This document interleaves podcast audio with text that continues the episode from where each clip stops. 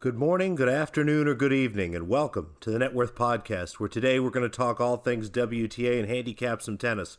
Joining us today from the other side of the United States, and I'm specific about that for just a, a little bit of a reason, just a light bit of foreshadowing spread. How was your long afternoon hanging out with the folks at SBR? Did you have a lot of fun? Yeah, we had a great time. I wasn't on the right side of the games, but we definitely had a lively chat today and uh, a good group of people hanging out. So it was definitely a good time for those that don't know, make sure you follow Spread, and I'm sure he tweets out on his account. I know I saw it a couple times, but him and a few folks at Sportsbook Review um, actually live broadcast during a lot of games, and they did both of the football games today. Are you on tomorrow? Yep, we'll do tomorrow and the national championship game on Monday night. That's three straight days of spread, folks. Not only do you get to hear his sultry tones, you get to see his beautiful face. did you have the Ostapenko picture up today? No, I've been going in the other room. I'm going to set this room up. Uh, I have the Ostapenko on in my study, but I was in my TV room today, so I'll get that going though. I think that I do better when Penko's behind me. Well, the reason I mentioned the other side of the United States is because for the first time ever, we have our first guest from Australia, from I think not quite the exact opposite side of the world, but certainly the other side of the world. Ace Previews, otherwise known as our good buddy Steve. How's it going, man? An absolute pleasure. I think, Spread, what have we asked him? Maybe half a dozen times? Yeah, I mean this is and this is so awesome. Uh, really, a fountain of knowledge and someone that we've kind of leaned on uh, when we didn't necessarily have good reads on certain players or their development or even court conditions. So I'm so happy to have Steve on. Absolutely. For those of you that don't, I'm sure you should be following him at ace underscore previews. He runs a great service that sends previews of a handful of tennis matches every day. Um, so you can get a good feel of not only what bets make sense, but um, a nice way of kind of fleshing out the handicap. And I know he has some pretty cool hats. Is there any chance people are going to get to buy those hats, Steve? Uh, I don't know about buy, but I might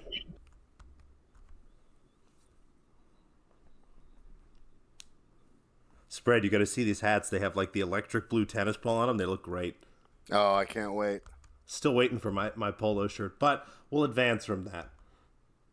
So, Steve, maybe give us a little bit about your background. Um, you know, tennis specifically. Did you grow up playing? Um, have you always been somebody that loved watching tennis? How did you, you know, what is your connection to the to the sport? And then, how did you get into betting? I always, you know, one of the most interesting things when you talk about people is not only how did they get into betting, but specifically how they got into betting tennis.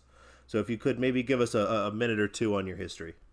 Sure. Uh, I guess initially grew up playing tennis. Uh, probably started when I was about four or five. Um, and it just kind of grew from there. I was a ball boy at the Australian Open for a couple of years, so got to see some Ooh, wow. interesting stuff there. I think probably the highlight was um, don't know if you remember the the Federer versus Roddick semi final that lasted about 70 minutes because Federer had a bit of a field day. Oh wow! Um, oh, wow. So, I guess being around tennis growing up, it's always been something that I've had, you know, on the TV or, or you know, if I wasn't on the court, I was watching or keeping up with with what was happening.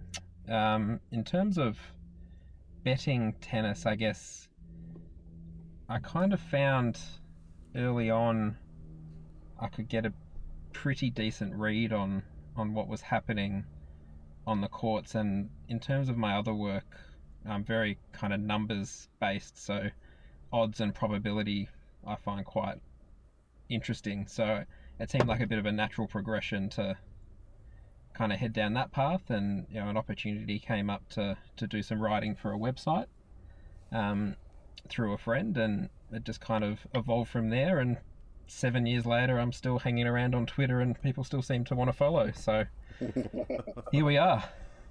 How very humble of you. Well, uh, we really do, like a spread said, appreciate your work, and we love it to have the opportunity to have you here. We know you write uh, mostly for the folks at Betfair. I know it's under the Ace name, but it all kind of flows through there. And I know you have a bunch of stuff coming for the Australian Open preview. But specifically, we've enjoyed your work lately. I think just about everybody hopefully knows about everything that's going on in Australia.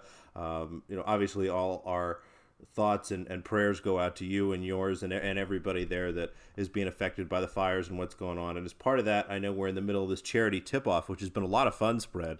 What do you know what our record is? Spread. Are we three and zero oh still? Three zero oh and with a with a push. I, I think we're four zero and one actually. Oh, excellent. Because Rybakina covered the two and a half the other night. Oh yes, she did. Okay, she did. Wonderful. But overall, it's been going very well. I think uh, you know Ace maybe update us just a little bit. I think we only have maybe three, four losses in the entire competition. I think so. It's it's going it's going great. So each each team started with five hundred dollars, and looks like the tennis tipsters are sitting just over six hundred and fifty dollars, and the sporting tipsters or those who perhaps aren't known for their tennis are uh, just around 570. So yeah, it's, it's going well. Yeah, that's pretty fantastic. Now, maybe talk to us a little bit about where, where, did that idea come from? I know that you're always thinking ahead and, and trying to create new avenues and interesting ways to talk about tennis, and and this was a good cross section of doing that and creating some charity work. So, you know, where did that idea come from a little bit, and talk to us about that a little more if you could.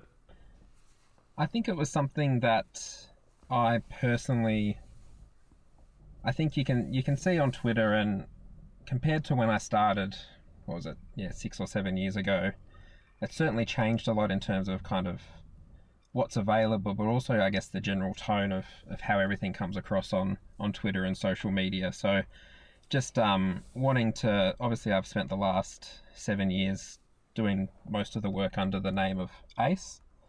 Um, and I guess wanting to kind of make that transition away, and not that I was necessarily hiding behind a name, but to, to I guess be a little bit more prominent and um, advertise, I guess, a little bit more around kind of mental health and the impacts that it can can have on things, and in terms of you know personal life or you know people if they you know are betting or, or gambling or just in in general in terms of um, you know anxiety or depression, and I guess being a, a bit more aware of that in that social media space where you know there's that that tendency that you know sometimes things can become a little bit negative or there can be a little bit of a pile on if if something happens. Um, and I think a lot of it came from just the the way the tennis in particular I guess is is publicized in the media in Australia.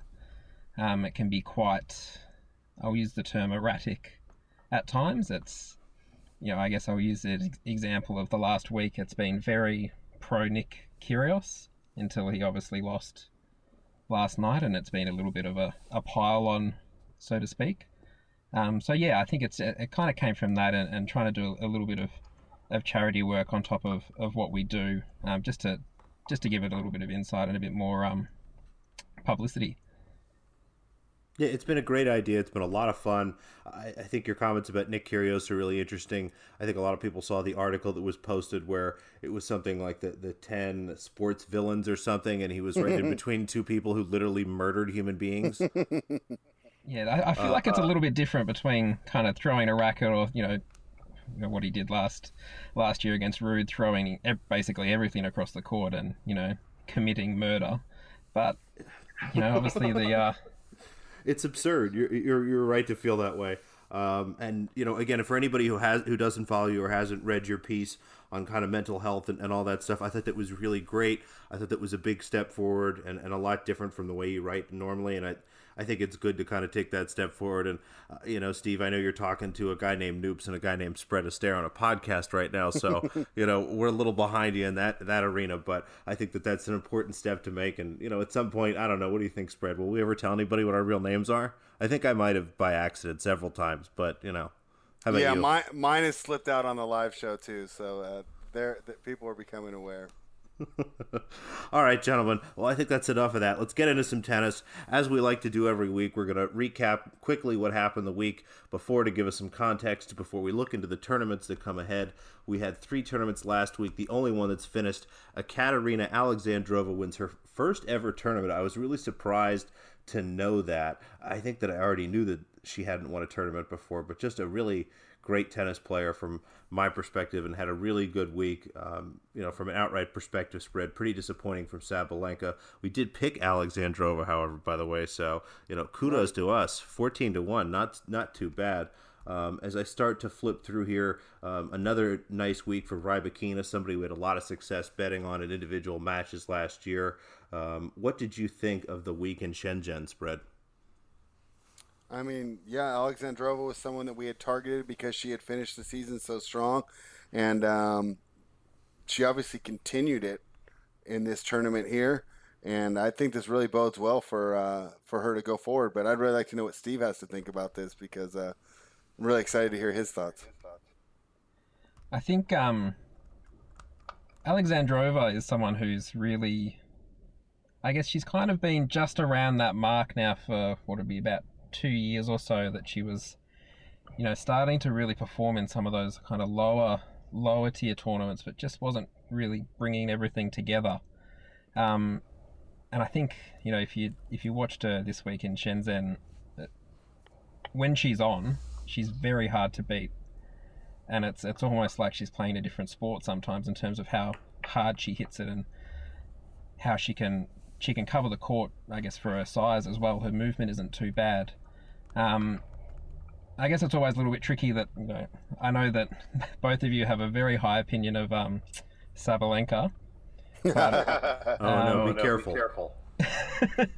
but I think you know it, it, it's probably you know she she didn't go the distance there this year, but you know it might actually hold her in good stead to be able to get to Melbourne in relatively decent shape, having not played too much tennis. Because I think she's been found out a little bit in the heat, you know, even last year, um, you know, at that Grand Slam level. So I think for her to take that next step, she needs to um, start focusing on those those big fortnights that come around every couple of months.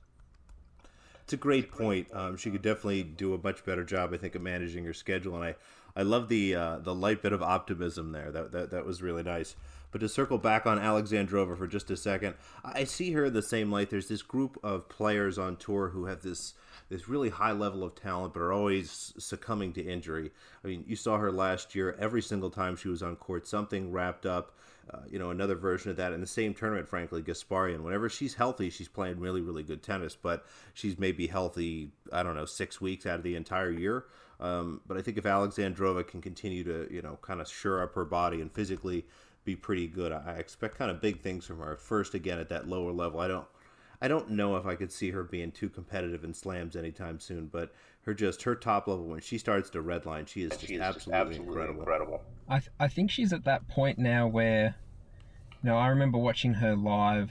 It must have been 2018 at the Australian Open, and she played Madison Keys and lost six love six one in about or would have been about 45 minutes. And I guess the big difference for her then was that she'd come out to Australia. She hadn't brought anyone in terms of any coaching. I was sitting just behind her coach's box and it was empty. And that if she can get to that level to be able to actually have a team with her traveling around consistently, that, you know, if she's got someone there that can kind of give her a bit of positive reinforcement, you know, across the year, that she might actually be able to make that that next step. I guess Grand Slams is a little bit different. There's a bit more pressure with that, but just overall, um, you know, seeing her progress would be it would it'd be a good thing to see this year. All right, gentlemen. Anything else on Shenzhen before we jump quickly into Auckland? No, let's move on. All right, in Auckland right now, actually, we have the final. Serena Williams is playing Jessica Pegula as we record. Let's just quickly take a look at the score. Serena Williams is serving down 3 1. Um, she's up 40 to 30 here. I'll let you guys know if she ends up holding. But as you look through the week, um, what an incredible week by Jessica Pegula, somebody that we had some success on late in the year in some of those smaller tournaments, someone that I thought would be um, able to make some noise in these smaller tournaments, but has beaten some really serious players this week. Um, you know, took care of Caroline Wozniacki is obviously holding her own here against Serena Williams. But I think we start with Serena Williams. Um, she is the most important player in this tournament, and when you think of the big pictures, we take a step back from a tennis perspective. We have one week, and then is the and then we have the Australian Open. We have a Slam where Serena Williams is playing her very best. Um, so, spread. What do you what have you seen from Serena Williams this week? Uh, what does her form look like to you? Does she look in shape? What are your expectations for the Australian Open? Give us, maybe if you can, some broad general thoughts on what you saw from Serena Williams this week. Uh, I've definitely upgraded her uh, in my mind. She looks ready to go. Obviously, we talked about it in the preview. Um, she doesn't enter a tournament unless she's intending to win. She doesn't mess around with warm up matches. Um, as she said before, uh, I think I know how to play tennis when asked about lack of preparation. And, um, you know, some people are still uh, down on her quickness. I still think that they are using, uh, they're comparing her to her old self. I think still compared to the other players, um, you know, she has still average movement, but she has uh, the most powerful ground strokes and, and one of the best serves we've ever seen. uh, I've definitely upgraded her to probably a clear favorite of the Australian. I think from a movement perspective, it's tough because when you watch her in the eye test and you, and you look at her, what you see is someone who's lumbering. But you have to remember, she's so much bigger than all these other players that when she takes a step, it's a little bit further. But Steve, why don't you jump in? What are your thoughts about Serena Williams? And from a big picture perspective, what do you expect from her in the upcoming Grand Slam? Yeah, I think I agree with what you guys were saying about just in terms of her movement and how she's getting around the court. I think she's saved a little bit by the fact that she does, you know, she does have a decent backhand slice, or she can actually defend quite well when she needs to. I mean, she's only, you know, prior to the final, she's only dropped the one set. I think it was to McHale. I think she lost the first set in that match. Um, yeah, yeah, yeah. It's it's a tricky one because you you look at how well she's played over the last twelve months outside of finals, and she's you know, barely put a foot wrong outside of hurting herself a couple of times. I mean, she was. I think did she roll her ankle against Pliskova at the yeah, Australian yeah. Open last year? Yep, so yep. yeah, she was yeah, serving was for the second set in the match. I think it was like five two or something. Um, rolls her ankle, basically can't move for the rest of the match, and somehow finishes and Pliskova wins. So I, I think it's you know if she if she stays fit, then you know she's going to be very hard to beat, and then it seems like she's got perhaps a little bit of a mental block, perhaps in a final, um, considering you know how she's gone over at Wimbledon and the U.S. Open to to finish off those tournaments. But you know it's hard to fault her in terms of what she's producing, considering what she's you know been able to deliver now for what a couple of decades. I like what you said about the finals, and I wonder if it's a mental thing or a physical thing, right? So we're, we're at this point where um, you know, she's obviously coming off of having had a C-section and a child in the last year and a half or so, and has had trouble as you've gone later and later in tournaments.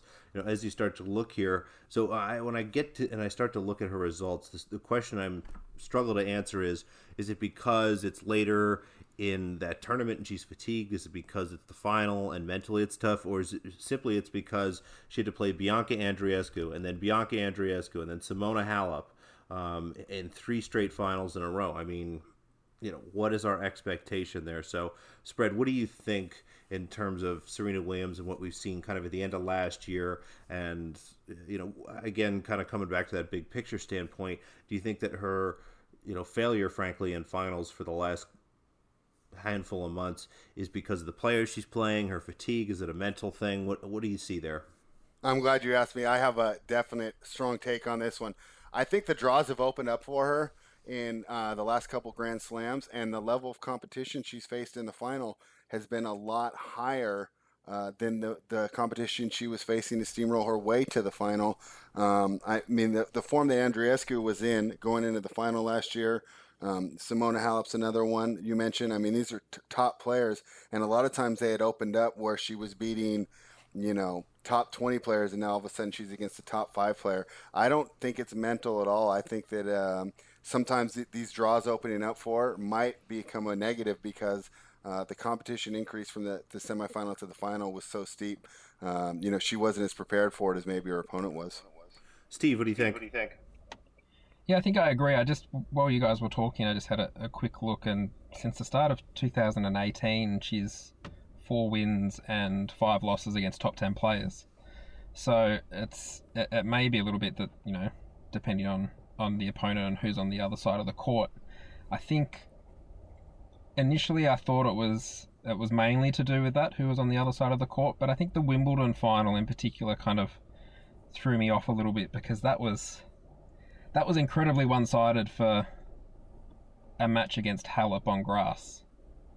I think it ended up being 6-2, 6-2, or you know she only won a handful of games, and it was it was it quite was annihilation. And yeah, and I, I think that may have set her back a little bit. And obviously, she's you know every every win from here is breaking a record of of some description. So you know there'd be a little bit on her mind, but I think yeah, she is certainly coming um, coming up against some pretty quality opposition every time she she finds herself in a final, particularly you know since she's since she's come back from um, having a child. So the only other player I wanted to talk about from Auckland was Caroline Wozniacki, somebody that, if I'm being perfectly honest, I was writing off a little bit, given her, you know, being open and honest about wanting to retire and the Australian Open being the end of her career. Um, Steve, we'll start with you this time. What did you see from Wozniacki this week? Do you see her as a real contender to possibly win the Australian Open, a tournament she's won before? I don't know about winning the whole thing. I think she obviously got one of the more generous first round matchups that you could probably encounter, or anyone will encounter probably for the entire year. Um, in terms of her other wins, I mean, she she was she was solid, but I don't think you know if you put her up against someone in the top thirty who's who's playing pretty well, I think it's going to be a little bit of a struggle. And I think you guys might have spoken about it a bit last week that you know that motivation factor that you know retirement's coming at the end of at the end of this month. I, she certainly exceeded my expectations for this week, but I just don't know, based on her form over the last twelve months, if if she's going to go out hoisting a, a trophy over her head in a couple of weeks' time. I think it might be a little bit difficult, um, and I think that um, semi-final third set where she lost at six love kind of showed a little bit that you know, it's it's it's going to be tricky for her. She's going to rely on her opponent to to not be at their best to to get the job done. Spread. What what do you think? What did you see from Caroline this week?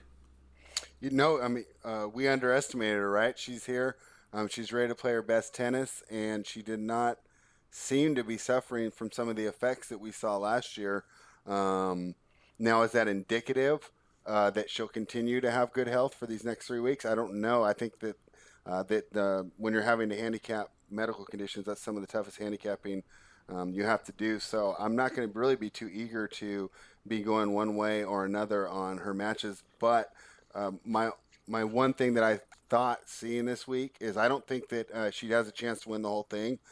But if she gets a nice draw and she has a generous price, I might be looking at her to win her quarter in the Australian because I think she showed that she has the form to do it if the draw opened up correctly. I, th- I think a lot of it does come down to the draw. When I start to look at some of her performances, you know, the real win for me was the match against Goerges. I mean, she absolutely blew Goerges away 6 1, mm-hmm. 6 4, and that was her first tough match. But um, you know, Pegula again. I'm curious to see how she does for the rest of the season. I think that um, her beating Wozniacki and um, taking a look at the score right now, Serena Williams was down a break when we started this conversation. Let's see where she is right now. Um, actually, back on serve here, four three. Uh, Serena Pegula serving right now, so we're back on serve. But she's holding her own. She's showing um, some confidence here. But any other thoughts, gentlemen, on Auckland before we jump quickly into Brisbane? You, can we get a quick rundown of Pegula and what we think of her chances uh, for the Australian R? Uh, she's really impressed me. I don't know if I'm excited about her chances for the Australian Open specifically, um, but she's definitely a name that I'm looking at in hard court tournaments for the rest of the year, especially anytime we have a fast hard court. Once we get to Indian Wells and we get to Miami, I, I might slow down my interest just a little bit. But the rest of the hard court season, I, I think that that's a name I'm always going to be looking at again to win some of the smaller tournaments. Maybe she's a fun name to look at for quarter prices, but I, and you know I think a lot of that's going to change based on how this match goes. It's just she doesn't have the experience, in my opinion, playing against top twenty players for me to be excited about her winning big events yet. What do you think, Steve? I think this week might actually be her. This is probably her first kind of breakout week outside of North America that I can think of. I think a lot of her, a lot of her best tennis over the last 12, 24 months has been kind of in that North American zone. I'm trying to think of a time. I, I, you know, I think she went through the most of the Asian swing last year and was quite poor. So you know, the fact that she's starting to be able to deliver a bit of decent tennis, you know, a long way from home is that's a good sign for her. So, what do you think about her game in general, though, Steve? What do you see in terms of her strengths and weaknesses? Um, one of the things I always like to antagonize our guest about, as someone who frankly didn't really grow up playing tennis and um, has watched a lot of tennis over the last few years, but is still kind of putting together um, what it is I see when I'm watching a lot of these matches. What do you like about her game? I think for her, I mean, it, it's a positive and a negative in that she can she does stick to her guns a lot with, with what she's doing, and, and she will, you know, using the, the match against Wozniacki as an example, that, you know, she, she's got a solid first serve, and, and when she can hit her spots with that, she can hold serve quite comfortably, which against a, a Wozniacki or similar can put you in a pretty good position to be able to attack on return. Um, I don't think she has that big significant weakness, but I think it's just that consistency, as you said, against the, the top players. I think it's just kind of building that that consistency in her game to be able to attack and, and make those right decisions. Um, you know, when the pressure's on.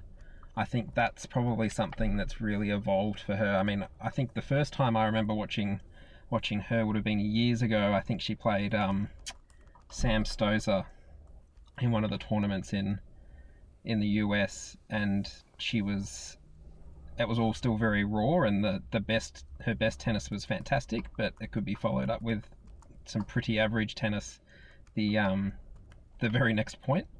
But I think it's just that kind of building confidence in her game and, and that she has confidence that when she has that ball to sit up and hit that she's able to to make those right decisions. But I think it is starting to come together and it's starting to click. It was probably a little bit later than she would probably have hoped, but it's um it's getting there.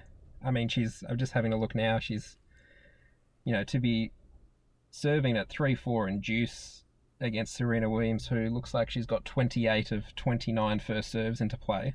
Yep. You know, yep. She, she must be doing all right and feeling okay. It's really impressive, and she continues to do impressive things. I'm really excited about her. Spread, anything to add before we wrap up on Auckland? No, I think Brisbane was the event of the week, so let's jump in there. Now, Steve, is it Brisbane? Is it Brisbane? How does how do people from Australia pronounce the name of this town? Uh, we would call it Brisbane. Brisbane. Oh, okay. So let's Excuse jump me. into Brisbane, where tonight we have the final. Karolina Pliskova playing Madison Keys. I'm looking right now. Karolina Pliskova serving for the first set 5 4, 40 30. I imagine that she'll take care of business there. Um, but as you look at the draw, this was the big tournament of the week in terms of names. Jennifer Brady, pretty impressive, two wins, beat Ashleigh Barty. Steve, I believe you were there. I was. I was. I think that was uh, certainly impressive from Brady. I think looking, I mean, I, I saw a lot of matches over those first couple of rounds. I think that is a perfect example of the crowd. I mean, I was probably one of a handful of people there who knew much about Brady, such as kind of the the crowds that you get to some Australian tennis matches. But Brady really stuck to her guns and served incredibly well from start to finish. And I think Barty kind of showed that you know, she didn't have much of a break at the end of last year. I think when everyone else kind of had their holidays and, you know, had a bit of a break and stopped picking up a tennis racket, Barty then played the year end championships and then the, the Fed Cup final. And then not long after it, she's back back on court in Brisbane. So I think she, uh, I think it was a little bit of a wake up call for Ash. Um, and I guess the pressures that come with being the world number one playing at home but there was certainly some interesting, interesting tennis across the the first couple of days across a number of matches. Absolutely, none more spectacular spread than than our confusion and then pick of Danielle Rose Collins beats Svitolina. Not just beats Svitolina spread. I don't know why we didn't go ahead and do the alt spread. Lord only knows what Collins at plus. I think it was plus five twenty one or plus five twenty, whatever it was. We tipped it at. Can you imagine if we'd actually bet her at let's see, six one six one. That would be a spread of what would we have covered? Minus eight, minus yep. eight and a half. What what do you think we could have got on minus eight and a half spread? For about plus fifteen hundred there, right? Oh, I think that might have been even bigger than that. Good lord, well done by us. But Danielle Rose Collins played some great tennis. Absolutely beat the pants off his Svitolina and then beat the pants off of Putintseva 6 1 6 0. Um, you know, lost to Madison Keys 6 4 6 1, but another player spread that I think when we were doing some preseason stuff and doing the previews of the tournaments, we weren't super excited about. What did you see from Danielle Rose Collins last week? Uh, well, so she's suffering from the same ailment that Wozniacki's suffering from. So we're always going to have to keep that in mind when handicapping her matches. But she showed once again when she's on form. Um, she's a tough player to beat. She definitely gives it all with her heart. Um, she's pretty good at redirecting pace.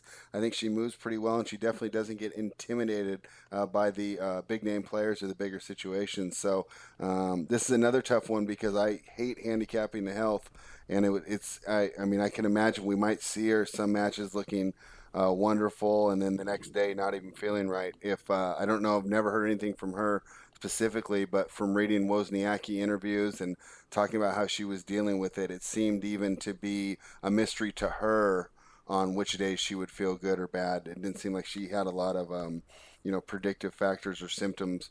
Um, so that's going to be tough when we're looking at her from an outright perspective. But um, her game seems to be continuing to grow, and I definitely think that uh, her mental toughness has as well.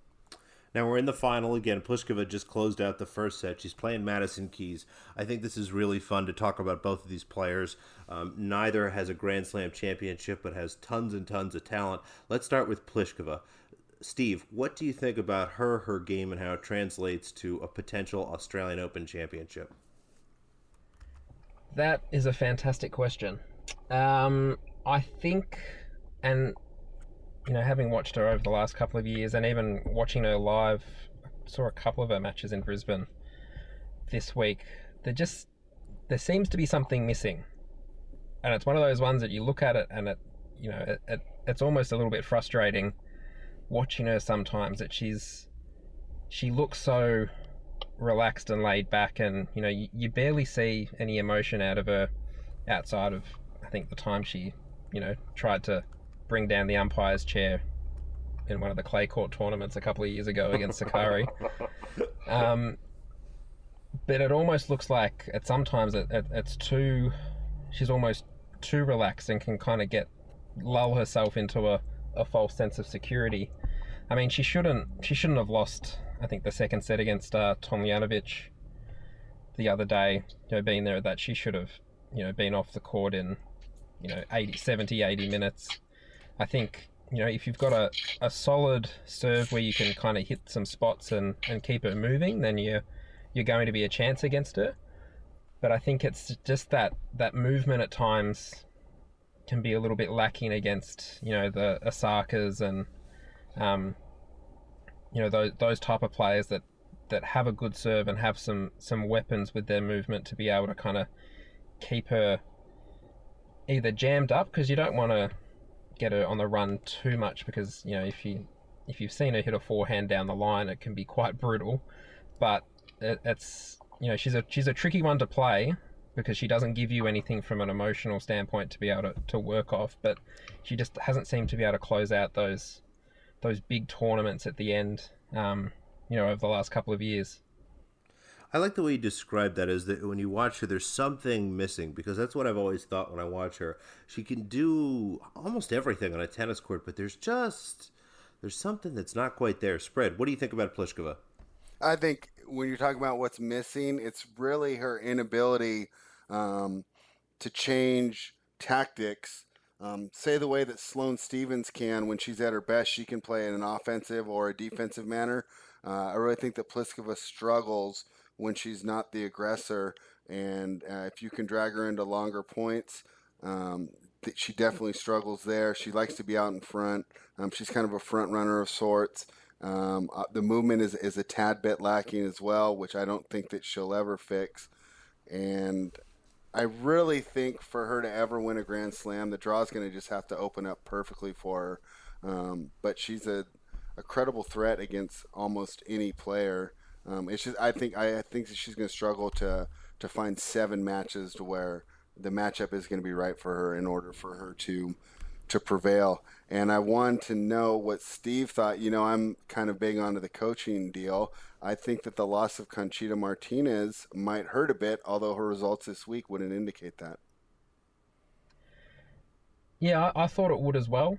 Um, I mean, she she's looked. I mean, you know, we're saying that she looks solid. She's up a set in the final, so she is playing well.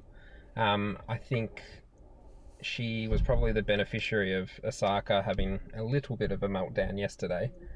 Um, but I don't know. I guess you know, middle of last year, we started to see a little bit more variety with her. We saw her kind of come into the net a little bit more and and show off a little bit more of her game, but it just seems like she may have reverted back a little bit this week to, to what she was doing, you know, 12, 18 months ago.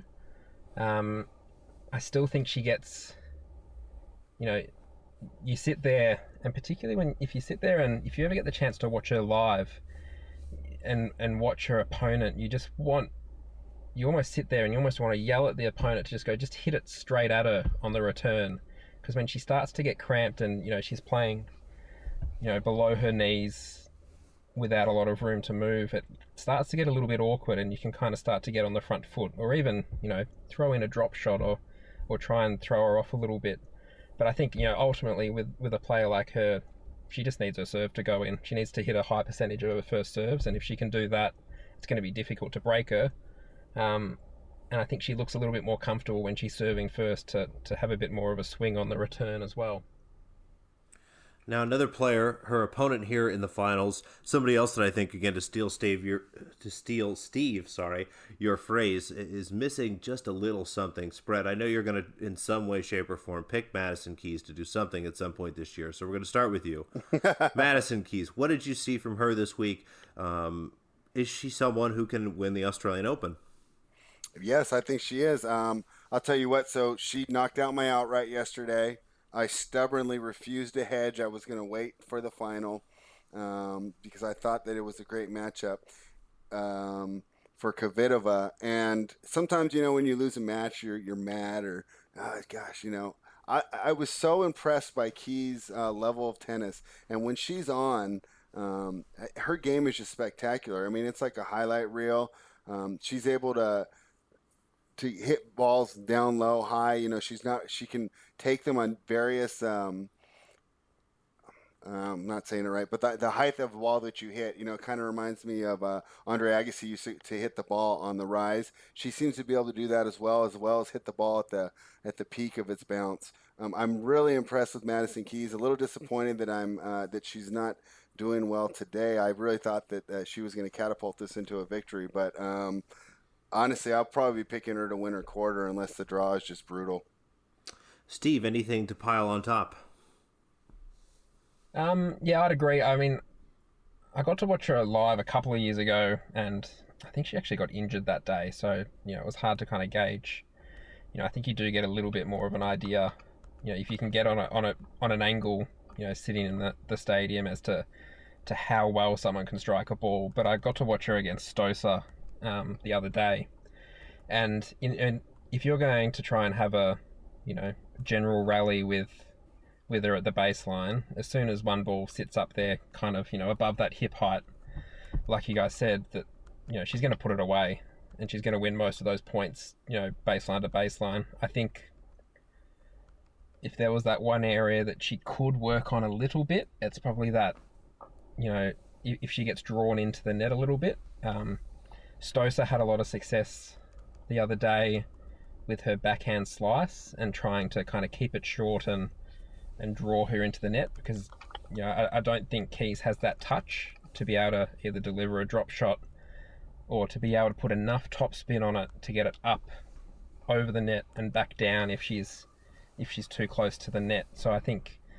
that's kind of the the spot that she she probably needs to work on a little bit. But in terms of just general baseline to baseline. There's, you know, if she's on, it's another one of those ones you know that you know most of the the points are going to be on her racket unless the opponent does something phenomenal or the opponent's Pliskova, as we see yeah, today. Yeah.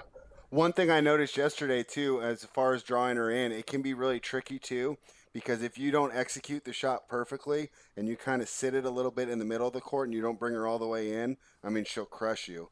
So I definitely agree with you, but it takes a lot of precision to be able to pull that off, which is why I think that maybe um, most of the players on the tour can't do it, but the top players are able to exploit that weakness. Yeah, I think it was it was very evident the other day, and I think it was more because Keys was trying to turn those shots into drop shots. She wasn't trying to hit through it. I don't know if it was a mm-hmm. confidence thing to be able to kind of you know hit through with with you know enough topspin to get it back back into the court. but you know she was really I, I could have counted you know seven or eight times that she put a, a drop shot into you know not even halfway up the net just because she didn't have that that touch to be able to do that. And I think it, she just needs that reinforcement to go well you know you're one of the the biggest hitters out there. Just rip it. All right gentlemen let's jump into the week to come. Just as a quick update Pliskova won the first set of course in Brisbane. We're still on serve there in Auckland. Serena Williams takes the first set and is up love 40 against Pegula. I'm sure she's sh- soon to break, although Pegula held serve. We're now at 1540. We have two events this week. We'll start with the tournament in Hobart.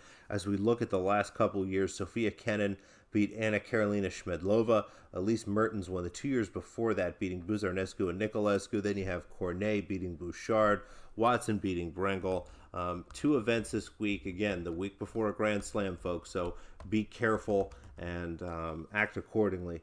Again, in Hobart, we'll start with the top half of the tournament since we only have 32 here. So we'll do top half, bottom half.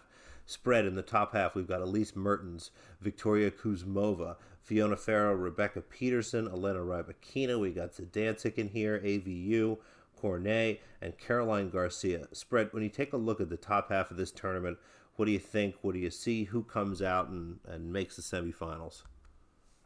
Well, so I think this uh, draw opened up pretty nice uh, for Mertens. Um, I think Peterson can give her some problems. Rybakina's been playing well. Obviously, the fatigue issue will come into play. Um, and boy, having Garcia as a seeded player on, on your half is, uh, I think, is a, is a stroke of luck at this point um, with Caro's current form. Um, but like you said, this is where it sucks because usually uh, we like to stay away from the chalk um, the week before a slam. So we need to, to kind of handicap each player's individual motivation. Um, so if we were to make the, the chalky future, do we think that Elise just plays a couple matches and gets out of there, or is she here to win the tournament?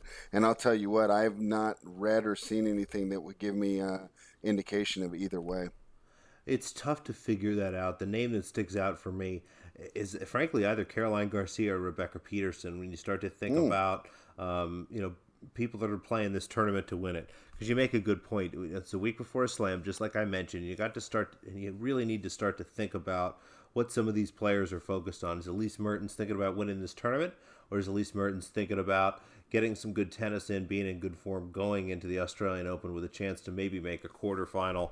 um, if not win a quarter herself.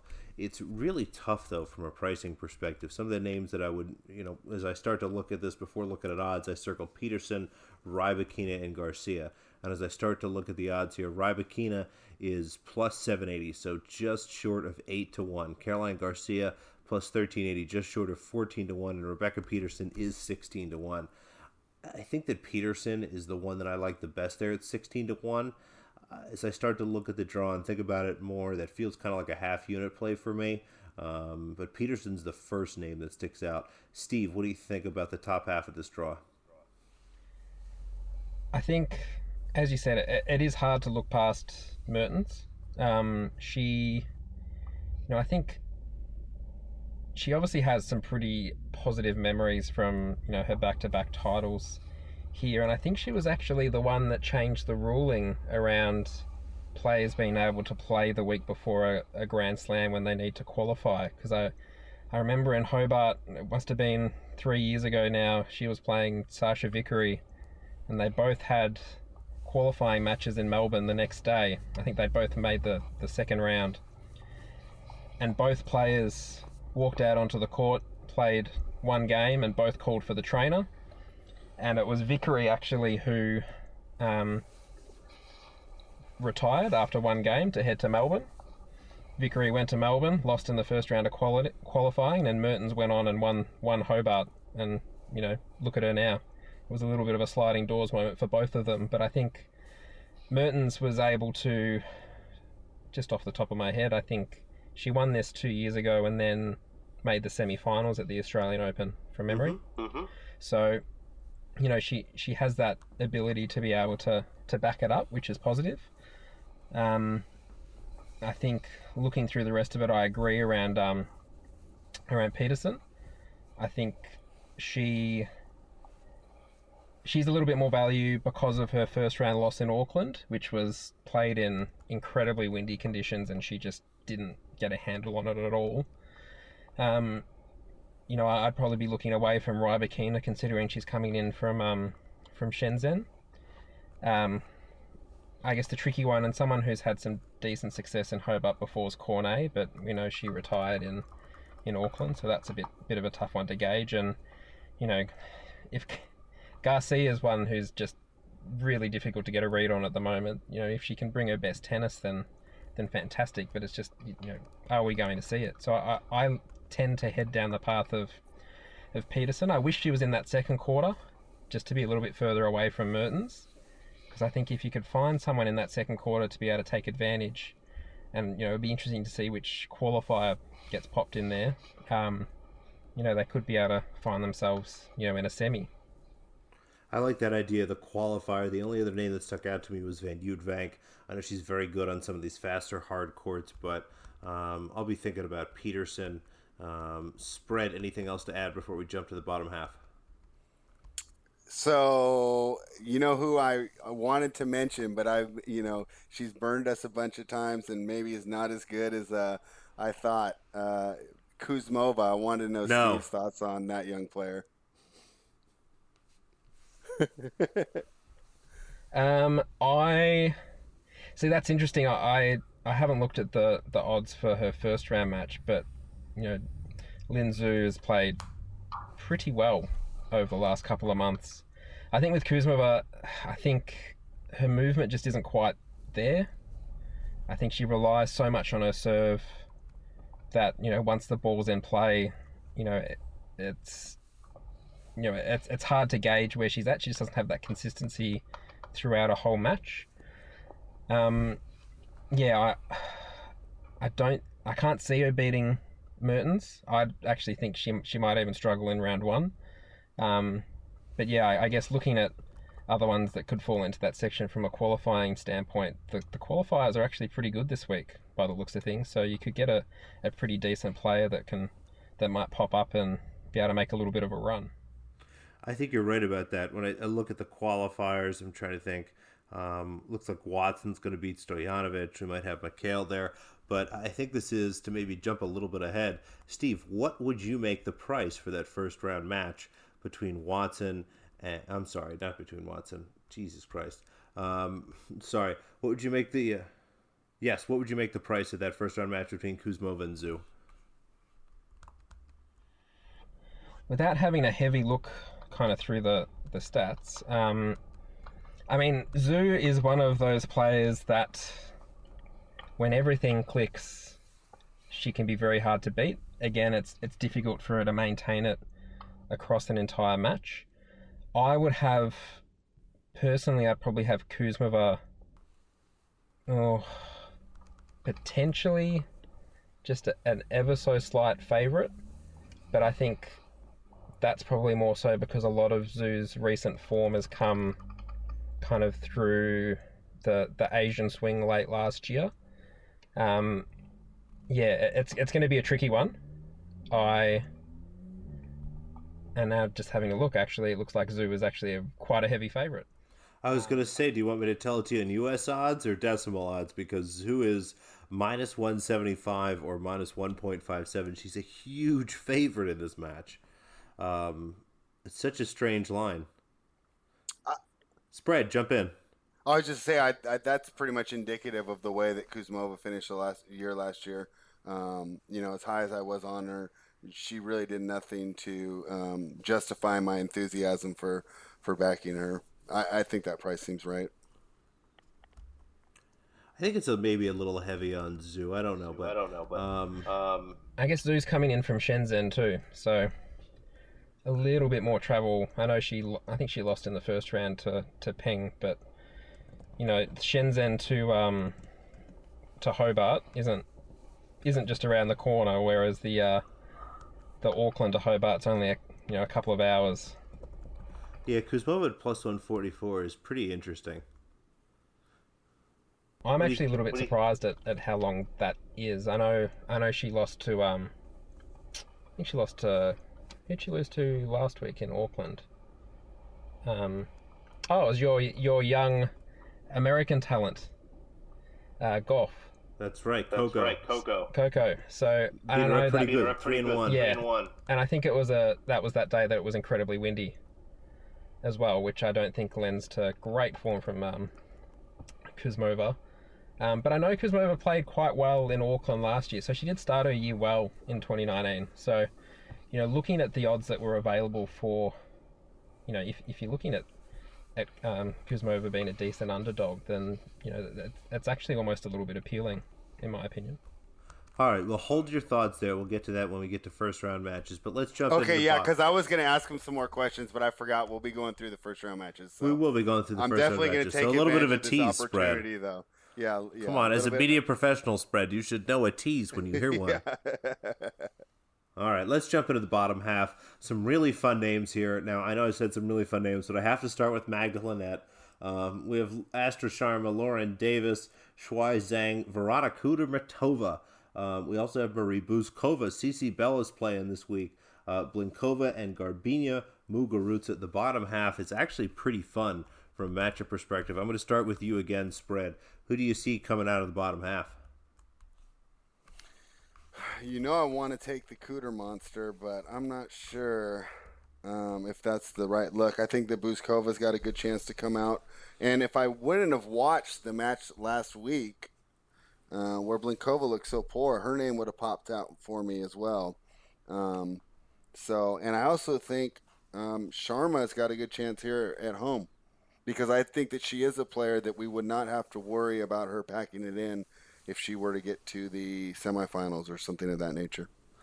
I think that when I look at this half, it comes down to me between the decision of Kudermetova and Bouzkova, and frankly, I might just bet them both. When you start to look at the odds, uh, again, I've got Bookmaker up here, and we'll do a little more homework. But Kudermetova fourteen to one, Bouzkova, uh, let me see, twenty-two to one, and they're going to play each other. So I think I'm in a position where I'm considering maybe half a unit on both of them because they're the best players in the in this bottom half as far as I'm concerned. I think they can beat any and everybody, and the winner of that match is the person I see in the finals. Steve, what do you think about that? Yeah, I think that's probably a fair summary. It's a bit of, again, it's a little bit of a lottery because you know there are a lot that are that have travelled a fair bit, and you know everyone, basically everyone in this draw is playing in the Australian Open next week. Um, you know, Muguruza. You, I mean, I've sat here for six months waiting for things to turn around, and they they haven't as yet. And she's got a very tough first round from a style matchup perspective. Um, yeah, I, I think personally, I think the winner out of the Kudermetova Stosur match will be quite interesting. I think I think Stosur's taken a big step forward the last couple of months. I mean, I thought she was actually starting to head out, you know, and start to miss the top 100 and, and be missing these slams. But she's had a bit of a coaching change and, and she looked quite good in Brisbane overall.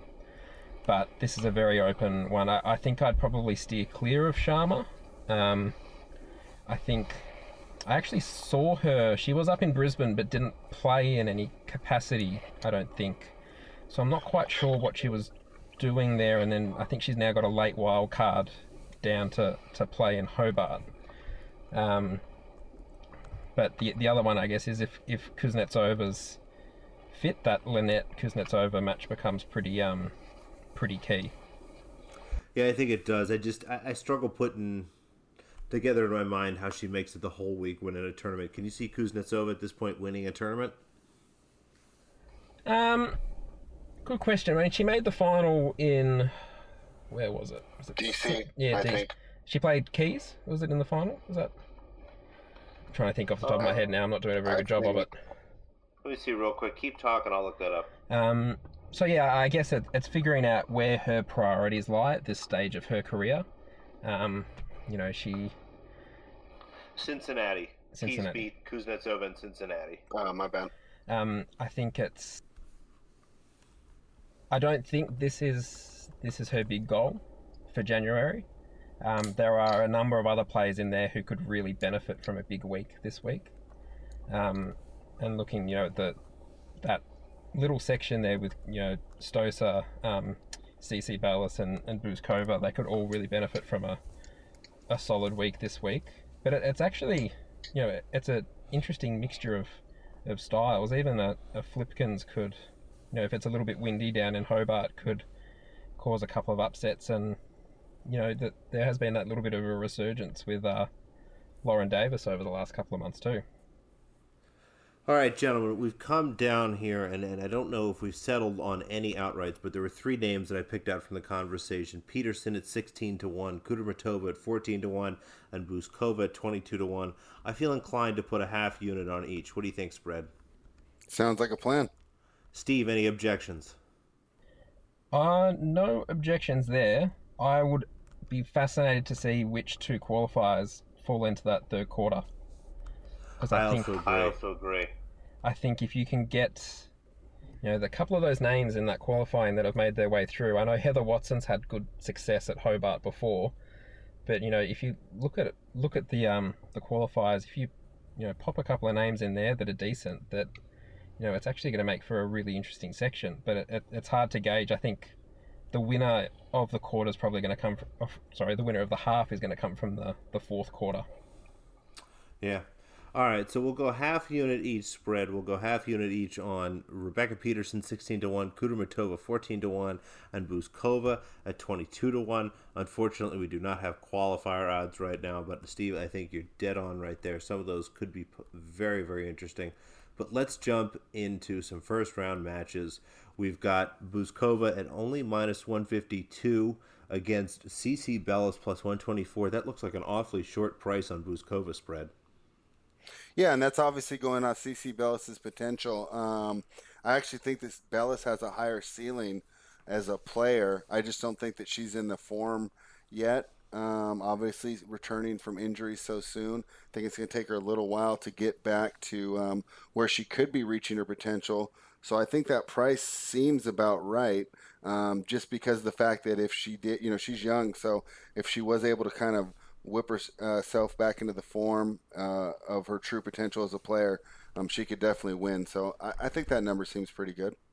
Uh, so I like what you said about this price being based off CC's potential because I think this should be Bouzkova minus 250. I think Bouzkova is one of the better hardcourt players. I look forward to betting on her a lot this season, and I'm definitely going to bet her at the minus 152 number. Steve, what do you think? I think it's a really interesting matchup for a, a first round, and I think if you look at um, at CC's match in Auckland, I know it took her a little while to get going with that. Uh, I think she lost the first set six love to um to Pegula, but she did start to play a lot better in that second set. I mean, it's all going to come down to just time on court. I think for CC over the next little while. Um, you know, Bouzkova has you know, you, you look at what she's been able to do over the last 12 months, and, you know, it's a little bit surprising that she's probably not in the top 50. Um, she she does a great job of, um, you know, beating players that she that she should be beating. I think, you know, I, I don't think CC played a lot of tennis late last year. I think it was just the Houston tournament. I think it was was her first one back after a year and a half. Um, so you know it's hard to gauge what kind of form she's in. Bouzkova did look okay against Madison Keys. I mean, as okay as you can when you lose 6-3, 6-2. Um, but she did beat you know Kudermetova in the in qualifying, so you know that that's a that's quite a solid win, and I think it's it's probably Bouzkova's to lose. But I would like to see um, Bellis put together some some solid tennis. Now, Steve, stay sharp because I'm going to go to you here quickly. Caroline Garcia minus 217 against Cabrera plus 169. I'm going to go to I'm going to go to go to you, Steve, because I'm pretty sure spread doesn't know who Cabrera is. Cabrera is. so Cabrera. Cabrera is, an, that true? Yes.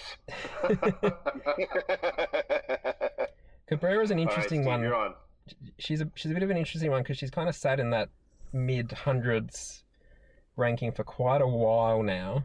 Um, she actually couldn't play the um, the Australian Open wildcard playoff in December. I think she was ready to go and had had to leave for, for personal reasons. But you know, she's been given the wild card here and the wild card for the Australian Open. So it, it's a really big opportunity for her um, to to put some solid points on on the board. And when you ranked it, I think she's up in the 130s at the moment.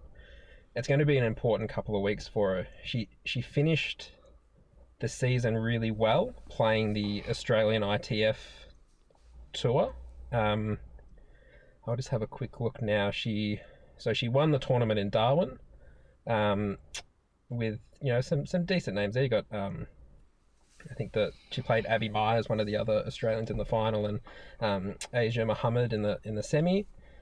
She then backed that up with a, another title in Bendigo, where she beat Storm Sanders and Madison Inglis, who are two Aussies that are also going to be in the um, the qualifying draw this week to keep an eye on. And then backed that up again with another finals appearance in in Adelaide, and and got to the second round of qualifying in Brisbane. So she's she's putting together some solid tennis, and a lot of that solid tennis was late in in 2019. It's going to be a tricky one because she she just doesn't quite have that power behind her serve that I think she needs to to match it against some of the bigger hitters of the ball. Um, you know, looking at her against um, Bouzkova last week, she won 25% of points on her, her second serve, so she won 4 out of 16 and I just worry a little bit that she might get found out a bit if her first serve percentage isn't overly high. But you know, Garcia is an incredibly difficult one to to figure out. You know, it's I've still got fresh in my mind the six love six love loss she had at the Fed Cup to Barty, um, and how she finished last year wasn't fantastic. So I mean, I wouldn't be jumping into the, the short price of Garcia. Um, Cabrera could probably could snatch a set, and you know, I'd have to probably dig a little bit deeper to, to see, you know, across a full match. But you know, she's she's one to watch if she can get into a rally consistently. All right, spread. I'm pretty sure you don't have anything to add.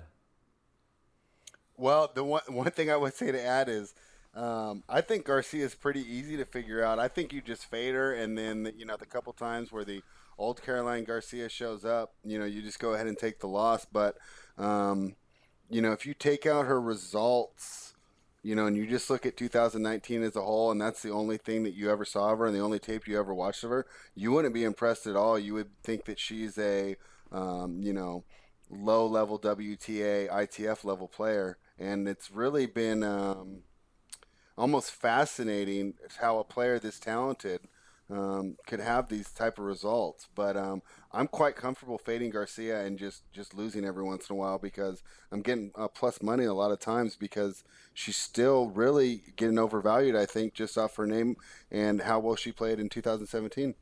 All right, next up, Peterson minus 270 against Ferro plus 208. That looks just about right to me. Spread, what do you think? Yeah, I so and this one I definitely I'm gonna this I'm so happy Steve's on to answer just a lot of these these questions that I have. I don't really rate Ferro that well uh, off the clay, um, so I'm not really excited to back her off here. Am I being a little too um, simplistic in my handicap of Ferro? No, I think that's pretty fair. I, I don't think she's shown enough, I guess, in terms of that consistency.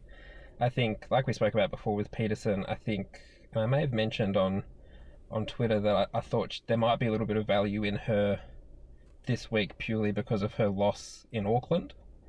Um, I think that was a lot to do with the conditions more than anything. I think she should have won quite comfortably. You know, if you if you take the wind out of the equation, I know it is a little bit windy down in Hobart, but you know, looking at at Ferro, it, I mean, it was a it wasn't a great end to the year on the hard court. Um, yeah, I think I wouldn't be too comfortable going with her on a confident level, probably until she gets back onto the clay, unless she really shows something. And even then, you know, I guess if there's a week to do it, it's probably the week before a, a Grand Slam where, you know, you can maybe take advantage, but this is a tough first round for her. All right, Shuai Zhang minus 200 against Flipkens plus 160. I don't think I have any real opinion on this. It's it's kind of a messy match. There's a lot of inconsistencies here. Spread. What do you think? I kind of like Zhang, even though there's a lot of a lot of that does seem like a lot of juice, but just um, you know being in uh, the home hemisphere, I guess you would say, where she's more comfortable with the time zones. Um, and things of that nature. I really think that she did well, and I think I undervalued her last year. I might be overcorrecting, um, but I think that I'd like Zhang to advance, and I even think that that's a, a fairly generous price. Am I underrating Flipkens, Steve? I don't think so at this stage of her career. I think Zhang was as as someone who um, who backed Zhang. I think it was minus five and a half games against Bondarenko last week in Shenzhen. She didn't actually play that badly. She just converted zero of eight breakpoint opportunities, and Bondarenko converted one of one. So, I think you know Zhang's got the the solid serve, and you know is able to attack Flipkens', I guess, slightly more crafty game. But I guess it, it's going to depend a little bit on what that form around you know Bouchard and Vandeweghe I guess Flipkens, you know, won that final in Houston. I think it was in the end, end of November. Um, but you know, at, at this stage of her her career, I'd probably be leaning towards Zhang here. All right, Kudermetova minus two twenty seven against Stosur plus one seventy nine. I'll start with you, Steve. Any chance Stosur wins this match? Um, oh, it's tough. It's tough for her. It's it's very tough. I mean, she's got the wild card, so she um, you know, it, it, it's it's a funny one. She she played really well against Angelique Kerber in Brisbane, and it's probably the best I've seen her play in Australia for quite a while. Um, I don't know whether it was the you know the ATP Cup was on, so they were playing on the outside courts, and it wasn't quite as as overwhelming with the in terms of crowd size and support. But um, yeah, it, it's she has the slice in the game to maybe give um, Kudermetova a bit of a bit of grief, but I think it's going to be on it's going to be on the Russians' racket for for large stages of it. So you know, it's I think the odds are probably about right. Um, there's, there's, I don't think I'd lean either way in particular from from my brief look at it so far. Um, but yeah, it's it's a tricky one for Sam first up. Spread anything to add? Yeah, you know, I I like Kudermetova here a lot. My main reason that I am not very excited to bet it is the fact that I've kind of written off Sam Stosur before, and you know thought that she's in the twilight of her career, and then she's come back and and kind of show me that I was wrong and that she does have more in the tank.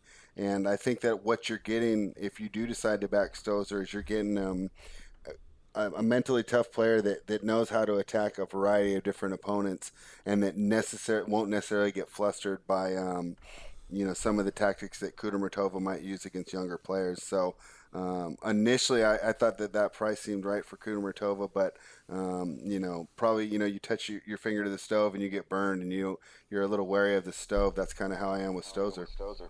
I'd probably keep an eye out just on the weather on the day as well. I think Stosur can struggle a little bit with when it's windy, particularly because she you know puts so much top spin on her forehand that that's going to cause her a little bit of grief if it is particularly windy because it can pick up a little bit um, in Hobart. Hmm.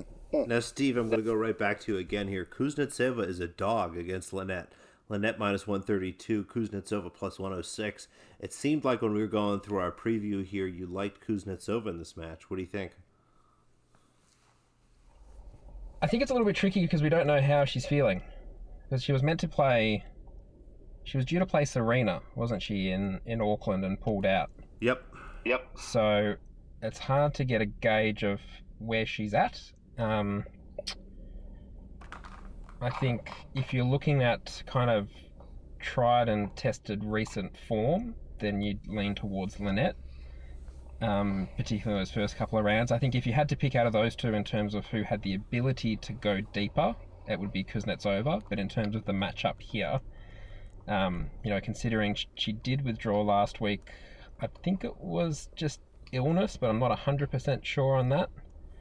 Um, yeah, it's it's going to be a tricky one. Spread, what do you think? I like Kuznetsova at the dog price, and my idea here is that um, if she's not 100%, I would think that she would withdraw again and I'd get a push so that she's only going to show up if she's uh, feeling her best. And I think that uh, if both players were to play their best tennis, um, even though Kuznetsova might not be in her prime anymore, I still think that she's got enough uh, to beat Linette, and I'll take the plus money here, and then just hope that if she isn't 100%, she withdraws and she doesn't try and fight through the match and uh, give me a loss that way.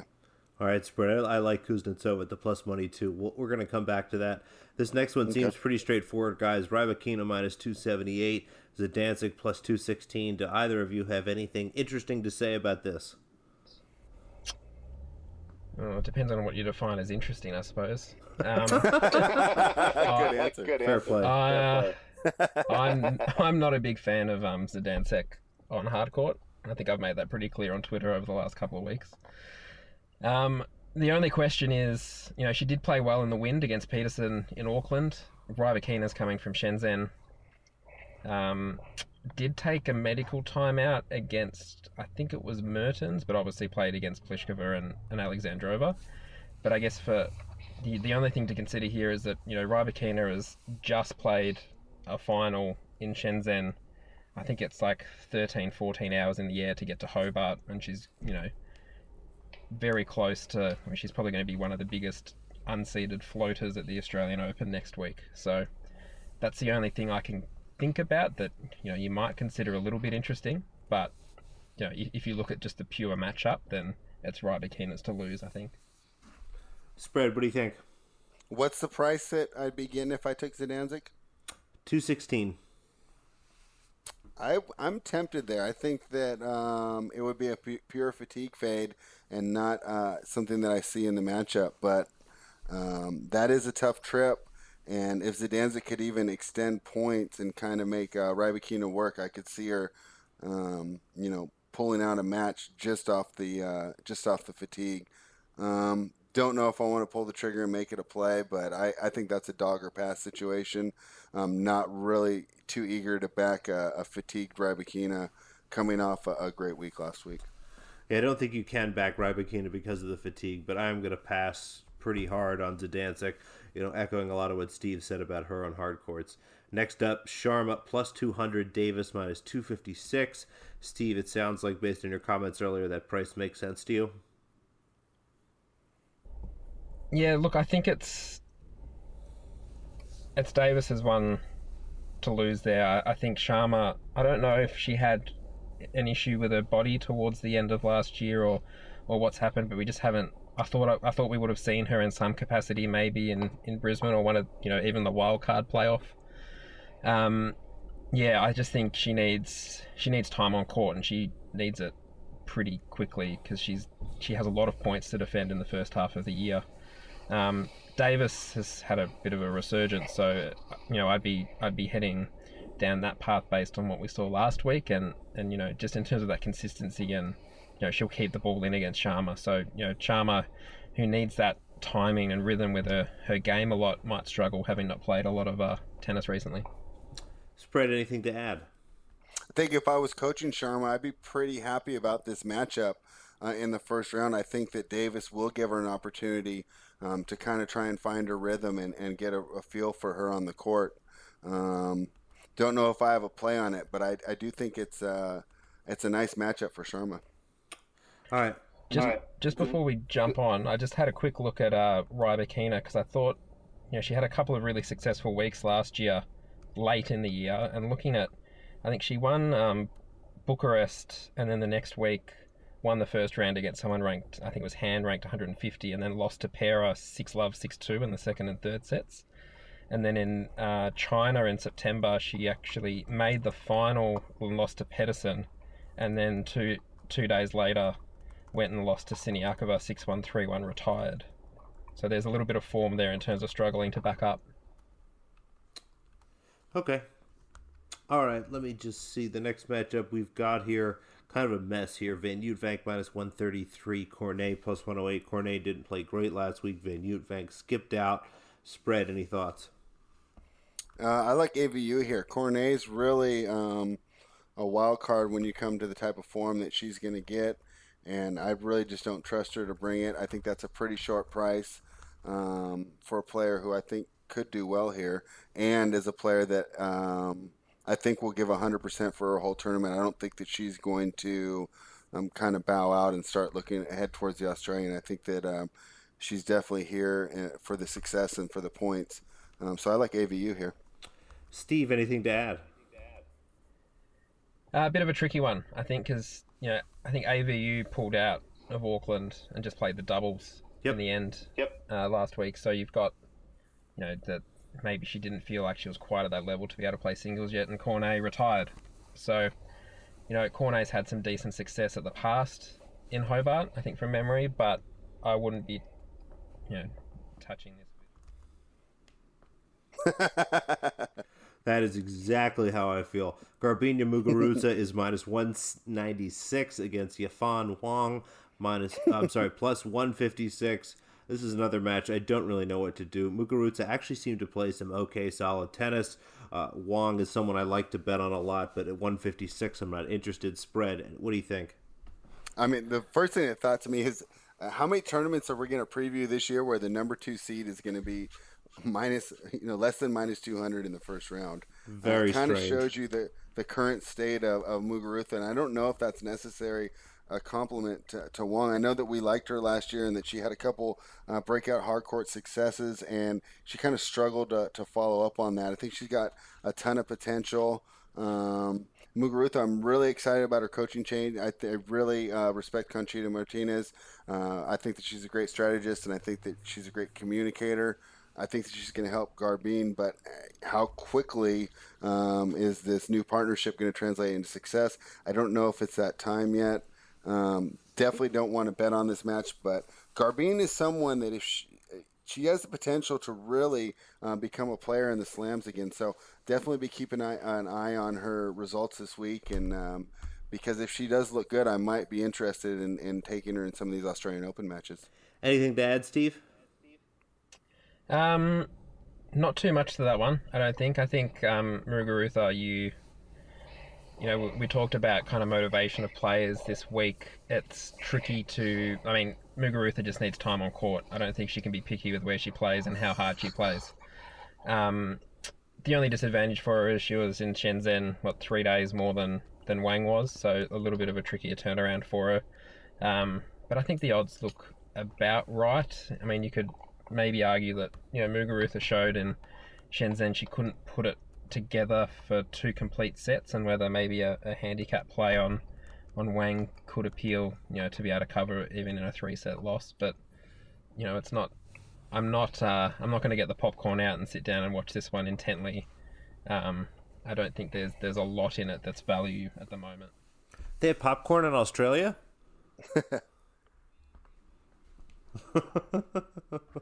well, that's Oh, good to know. quick. Hey, since I have Steve on here, and, and, and Wang's one of the players that we really uh, we really like on the pod.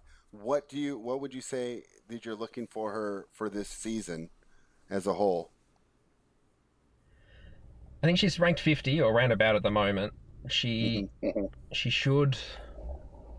I think at her best, she could find herself as a very low seed at a you know U.S. Open late in the year. Um, I think she needs to take advantage of that Asian swing at the end of the year a little bit more than she perhaps has in the past. Um, I think it's more about scheduling with her. She's shown that she can play and, and beat some pretty decent players. It's just that consistency. Um, I really like her. I think she's got a lot of tools to be able to beat a lot of different styles. Um, and you know, she she was able to, you know, albeit very late, she was able to figure out Sorribes Tormo last week, for example, after losing the first set six one. So she's she's actively thinking and, and troubleshooting her way out of things. I just think she maybe lacks that power and that kind of, you know, shot that she can finish points off or you know attack with quite well. I agree with that. And now on to the last match, the one that we previewed already. All right, gentlemen, Kuzmova is still plus 144 against Zhu. What are we going to do? I like Kuzmova. at that price, considering what I said before when I priced it as near even, it's it's hard to, to not take Kuzmova at. You know, I'd probably be more inclined to go the the game handicap, considering you know if she were to serve well, and Zhu can be a little bit erratic across the best of three. Um, but again, you you're not. The recent form isn't filling you with a lot of confidence, is it? No, when I look at the handicap, it looks like the spread here is three games. So spread. What do you think? Should we go plus three, or are we taking Kuzmova? I'd say we just take the plus money. I think so too. I'm I'm ready for Kuzmova plus one forty four. What do you think, spread? Yep, let's do it. All right, let's hit Kuzmova plus 144. And then the other match again, Kuznetsova, I'm seeing plus 106. You ready to go down on that? Yes. All right. Let's go one unit on Kuzmova and one unit on Kuznetsova. We've got double Kuzova spread. that's never a bad place to be.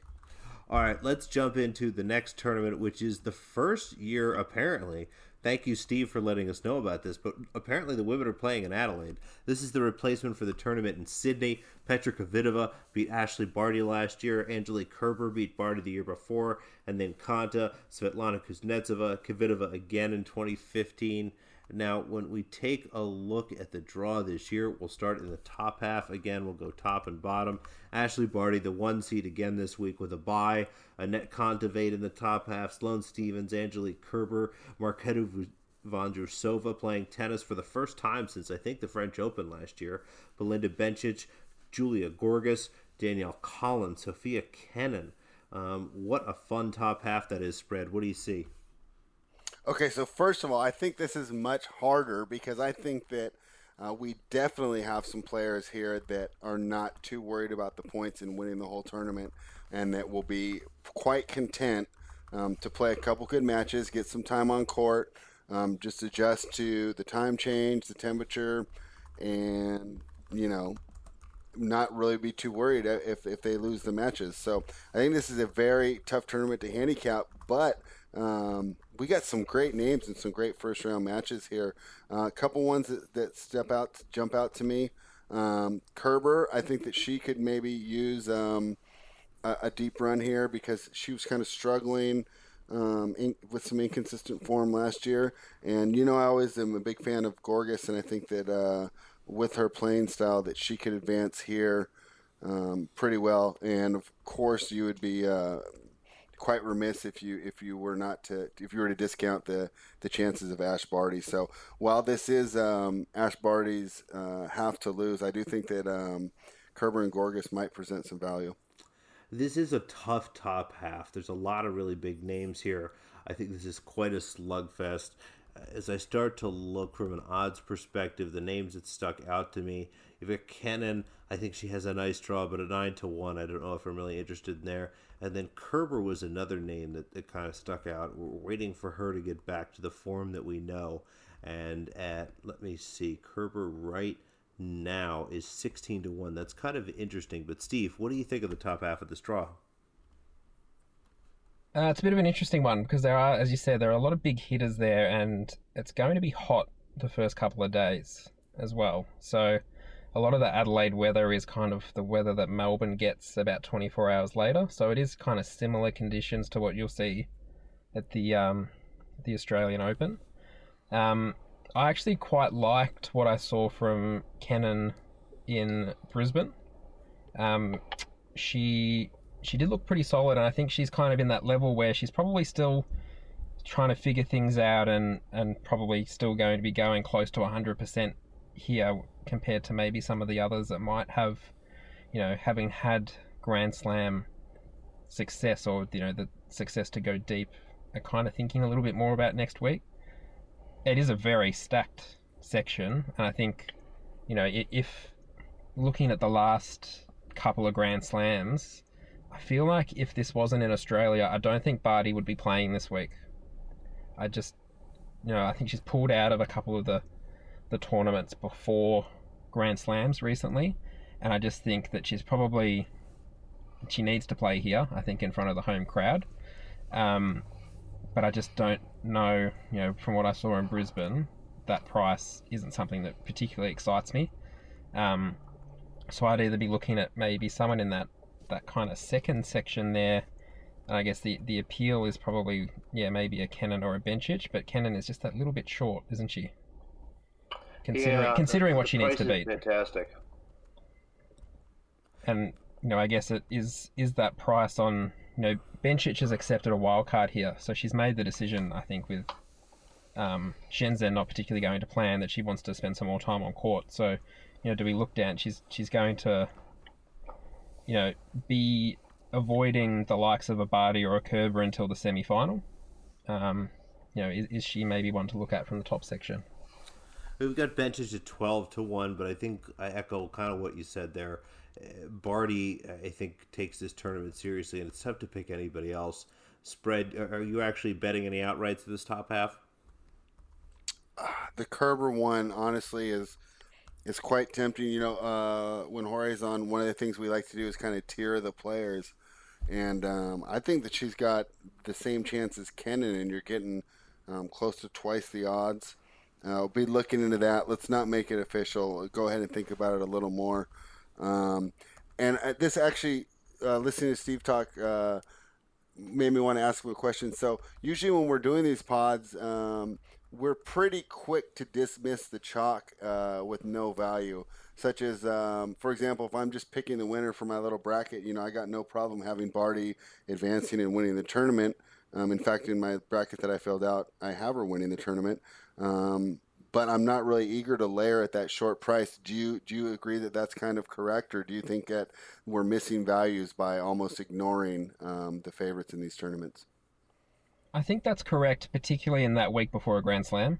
I mean, you know, if we're talking like if this was, if you looked at this draw for you know an Indian Wells or a Miami or something, you'd probably be maybe a little bit more inclined to go at Barty, but I think in this instance, what I would probably do is, is pick a player maybe in that second quarter and look to to maybe take them and perhaps you know if they were to meet Barty in a semi-final look at maybe some options of getting out of that a little bit or trying to secure a bit of profit. Um, I guess one that I want to ask you guys based on your comments on her last week is Danielle Collins is sitting there unseeded um, you know and she will start with a qualifier by the looks of it.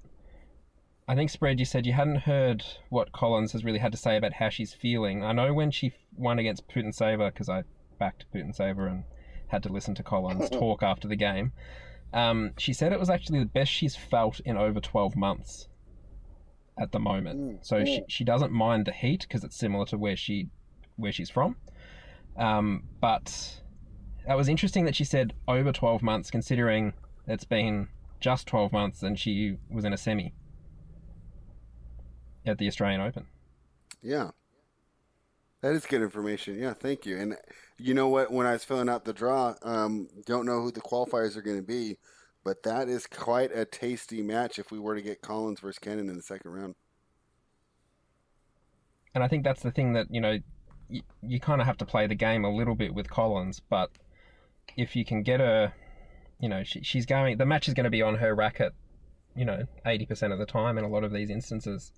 That, you know, she might be able to put a Kenin off with kind of how she imposes herself on the court if she can get off to a good start. So, you know, I think she's sitting kind of in the 30s or so in the outrights, but, you know, I have to do a little bit more digging. I'd like to see where the qualifiers kind of end up before going any further, but it's an interesting one.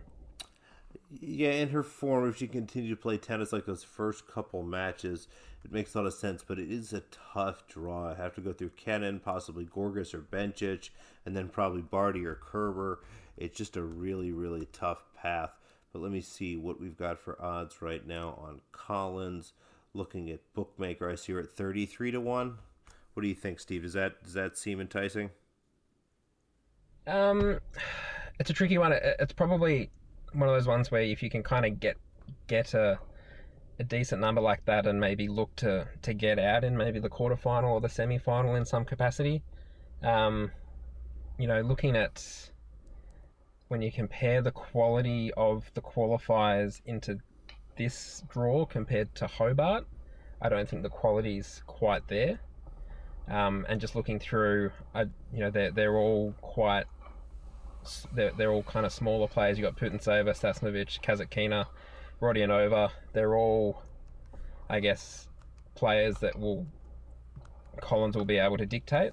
Um, but I guess that's the same for Kenin as well. So it's an interesting one. But I guess the the thing that that stands out to me in this particular section is that that Bencic taking the wild card and wanting to wanting to play this week. All right, let's jump into the bottom half. We've got Kiki Bertens, Sakkari, Sevastova, Vekic, Stremska, Wang Qiang, Kvitova, Sabalenka, Hsieh, Strycova, Tomljanovic, and Halep. An absolutely loaded bottom half of the draw spread. What do you think? I mean, it just, it just shows off the depth of the WTA. Uh, the first round matches that we're getting here, um, I think everyone. I mean, the ones that unless they have a qualifier, I think they're all interesting uh, in in some level or some capacity. Where you know I can find a reason why I want to sit down and, and take a look at this match and, and, be be curious about the results. So. Uh, it's, a really great tournament. As far as picking an outright, you know, I went with Petra last week. Um, she played great, but accumulating a lot of tennis that last week. I don't know how motivated she will be um, to continue along. Uh, Sabalenka is one that I think will be motivated, um, but how well she deals with the heat, and she's got a, a pretty tough uh, draw, I think. Um, and another name that st- stuck out to me is Simona Halep. I know it's kind of chalky, but um, you know I really think that she could do well here, and she kind of uh, has a nice draw for her um, because she can be the defensive player, and, and, and it kind of plays to her strengths until maybe even the semis. So um, I know the Simona price is too short, but but that would be the name that I'd be looking at. That is the name I think to look at here, Steve. What do you think? I think I agree with that. I think it's um, you know, I actually when they played in Sydney last year thought that Kvitova wouldn't want to play a full week, but she obviously then made it to the final in Sydney and then made it to the final of the Australian Open. So I think her her motivation level should be okay there, especially as she didn't make the um the final in Brisbane. I think Halep Halep will want to play well this week. It's um it's her coach Darren Cahill's hometown. Um, and I think she's been there for quite a while preparing for the tournament. Um, but again, you know, I think she's got a pretty favourable little quarter there. But you know that that that third quarter there with you know Bertens, Vekic, Yastremska, Kvitova, you know they all have the ability to hit Halep off the court if they play at their best. Um, I think it's going to be a tough one, and, and I'd probably almost play this half in a similar way in terms of kind of avoiding Halep potentially by, by playing someone in that third quarter, as there's no one else that's really appealing to me just looking at the, the prices at the moment.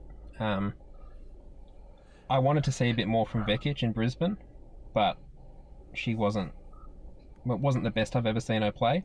Sakkari versus Bertens is a fascinating one, especially because Bertens is still in Brisbane, having just lost the doubles final.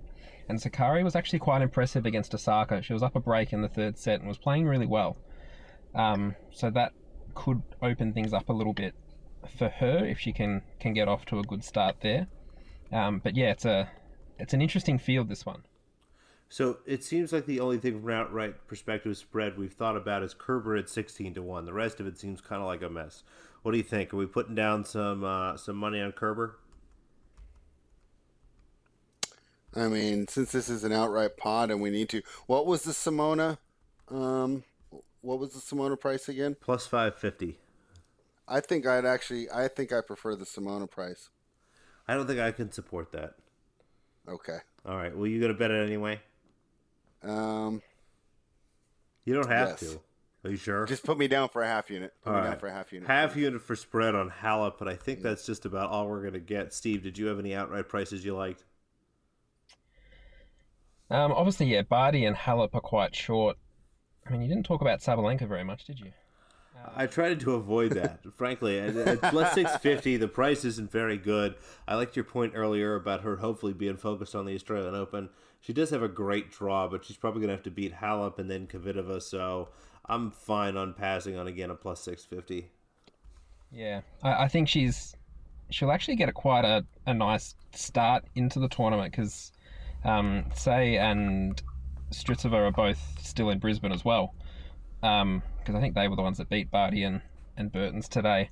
Um, yeah, they they're a great team. Yeah, they. But I, you know, it's tough. You just need to figure out which one in that third quarter is going to, you know, play some really top level tennis. And if you know a Yastremska gets a favourable first round, she could really build her form. And you know, we saw what she did to Pliskova and a couple of others late last year that she could get on a bit of a run here. All right, before we jump into some first round matchups, congratulations to Serena Williams, her first title apparently in three years, gentlemen. I didn't realize it would have been that long. Hmm. That's according to the WTA account spread. Was that surprising to you too? I didn't realize it's been no, three years. She remember she had been struggling with all the finals, and um, I mean she had so many withdrawals as well. A lot of times in those other tournaments that weren't Grand Slams, she wasn't getting beaten. She was she was withdrawing from the tournament. So, um, yeah, I mean her first title as a mother. That's oh right. wow, that's a good point. I didn't think of that well from that perspective. Well said. I'm disappointed that I didn't remember that. I don't know if you heard she had a child. I, I, I, had heard that. It's it's something that comes up from time to time. I I can't wait to go back and listen to the press conference. Gee, I wonder if she talked about it. All right, first round matchups: Kiki Bertens minus one fifty two against Sakkari plus one twenty three. That actually looks kind of a short price on Bertens, but in general fade me when it comes to Kiki Bertens folks. So I'm going to pass the torch. Spread. What do you think? I actually think that Kiki Bertens is playing pretty well, and if it wasn't for the fatigue and the fact that she was still playing, I would be looking to um, back her um, with this little draw. But because of the fatigue, I'm going to stay away. What do you think, Steve? Yeah, I think I tend to agree with that. Monday and Tuesday are both going to be hot. Um, you know, Sakkari's looking like she, like I said, she looked pretty solid, and she doesn't seem to man. Um, sorry, she seems to handle the heat relatively well. It's going to be a tricky one for for Kiki first up off a off a long week in Brisbane. Um, you know, I think it might be a close game, and you know, to almost look at maybe even an over there. I Over's think Over's a great look here. Yeah, I, I, think Kiki. I'm sure they'll hang a tw- if they hang a 21 or less, hit that over. Yeah, I, I think um, Kiki will be able to play well for periods. It's just about how long she can sustain it against a player like um, Sakkari. And looking at the moment, it looks like it's sitting at 21 and a half at the moment. Yeah. And and would you agree with me that this is a tournament that uh, we can say that Kiki probably isn't going to prioritize, and she's not going to be too down on herself if she's not able to advance very far this week? I think if there was I would one... expect motivation to be low. Yeah, I, I, think if there was one knock on her in 2019, it was the fact that she kind of went to smaller tournaments and tried to take advantage. But I think this year she needs to take that next step. Um, you know, she she talked about um, she talked in Brisbane about how positive her 2019 was, and I think she finished it with I think she got married at the end of last year as well, and seemed quite comfortable and had put together a, a solid training block instead of going on honeymoon. So she um, she's obviously keen to get the year off to a good start, but I guess it's that you know if I'm I'm assuming this match will be scheduled for Tuesday or Monday your time. Um, but if it's if it's tomorrow, then I'd be going heavily towards um, Maria. All right, Goerges minus four thirty five against Priscilla Hon plus three twenty one. Steve, does Hon have a chance to shock the world? Um, does she have a chance to shock the world? I I think it's a big price. You um, took that so casually. I mean, shock the world. Well, to, to, to, be, to, be, fair, is beating is beating the world number forty one shocking the world? I mean, I guess at plus three twenty one it might be. It's like twenty percent probability. True. Um, Twenty five percent, I guess. Julia wasn't fantastic in Auckland. I I think we could probably safe to say. I mean, losing six one six four to Wozniacki. Had had I told you that before Auckland, what would you have thought about that? God, I don't even know. I was I was disappointed in her performance in Auckland. I guess, and I guess at the end of the day, she ran into Wozniacki. I thought that she might lose that match, but I didn't think she would lose it the way she did. Yeah, I thought Carol played really well. I didn't really downgrade my view of Goerges that much. I, w- I thought that that was really just uh, uh, showed how well that Carol can still play uh, when she's feeling healthy. Yeah, I, I think Hon is another one who just doesn't quite have that punch on her serve um, that we see from others. I mean, she took a set off Madison Keys at Roland Garros last year. Um, I think she made the quarterfinals in Seoul to finish the year and just kind of ran out of legs a little bit um, late in the year. Um, I think she's consistent, and she, you know, she took Tomljanovic to a third set um, in Brisbane. You know, it, it's. I wouldn't be taking um, Julia at that price, to be honest, but I, I just don't know if there's enough there in Hon's price to, you know, as you say, shock the world with her. Um, yeah, it's a it's a funny one. It's probably priced about right. I think Hon could could frustrate her for periods, but it's just about whether she can do it over best of three sets. Ker- spread Kerber's only minus one thirty three against Sloane Stevens. What do you think? Hitting it for sure. Steve, what do you think about that price? Stevens plus one ten. Um, based on, I guess based on Brisbane, she didn't look fantastic against Samsonova. Um, I got to watch her live there, and she just faded in and out of the match too much. Um, it's funny if you if you get a minute to, to have a look at the um, Adelaide Tennis Twitter page. I think it was Kerber, Stevens, and Vekic had to do a um, promotional visit to one of the um, wineries in Adelaide, and they all had to cheers cheers each other. And Vekic said cheers and good luck for the first round, not realizing that the two people she was with were playing each other. I Um, saw that. That was pretty funny. But I, I think I missed that. That is funny. I- I think Stevens probably she might. It's going to be a good chance for her to see where her form stacks up. I think because Kerber doesn't have that powerful serve that can bail her out like Samsonova did in Brisbane, it gives her a chance to get into the rally a little bit more and see if she can find some rhythm. But that being said, I, I don't really want to support her. To I, I think it's more going to be a bit of a watch and wait and see how she goes because you know Kerber's a, a brick wall and won't be letting too much through. Spread, I'm in. Let's go a unit on Kerber. Yeah, and just uh, for the reasoning why, for the listeners, I'm sure that you, you gentlemen both know, but I, I think that Sloane is a player that definitely is not too worried um, about smaller tournaments. I think that she um, kind of sets her schedule and sets, you know, kind of her, you know, the way that she allows losses to, to dictate her emotionally off big tournaments. I don't think that she'll be bothered at all by another poor showing here. I think that she'll pretty much. Um, grade her whole run this time off how she does um, next week in the Australian. So I think we could take advantage of that here in this spot right here. Kontaveit minus 189. Pavlyuchenkova plus 152. Spread, what do you think? Boy, aren't these two of my favorite uh, women that I love to back? I know, this Um, is tough. And so I want to go uh, straight to Steve because me and you have discussed Kontaveit so many times. I'd like to hear uh, hear his opinion on her game. I think she is maximizing her talent given how she manages kind of those tight situations.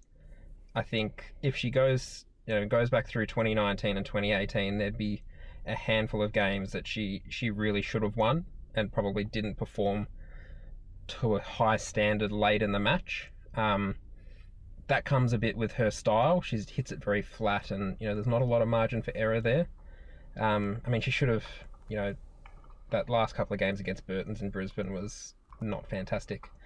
Um, but, you know, she's, it's,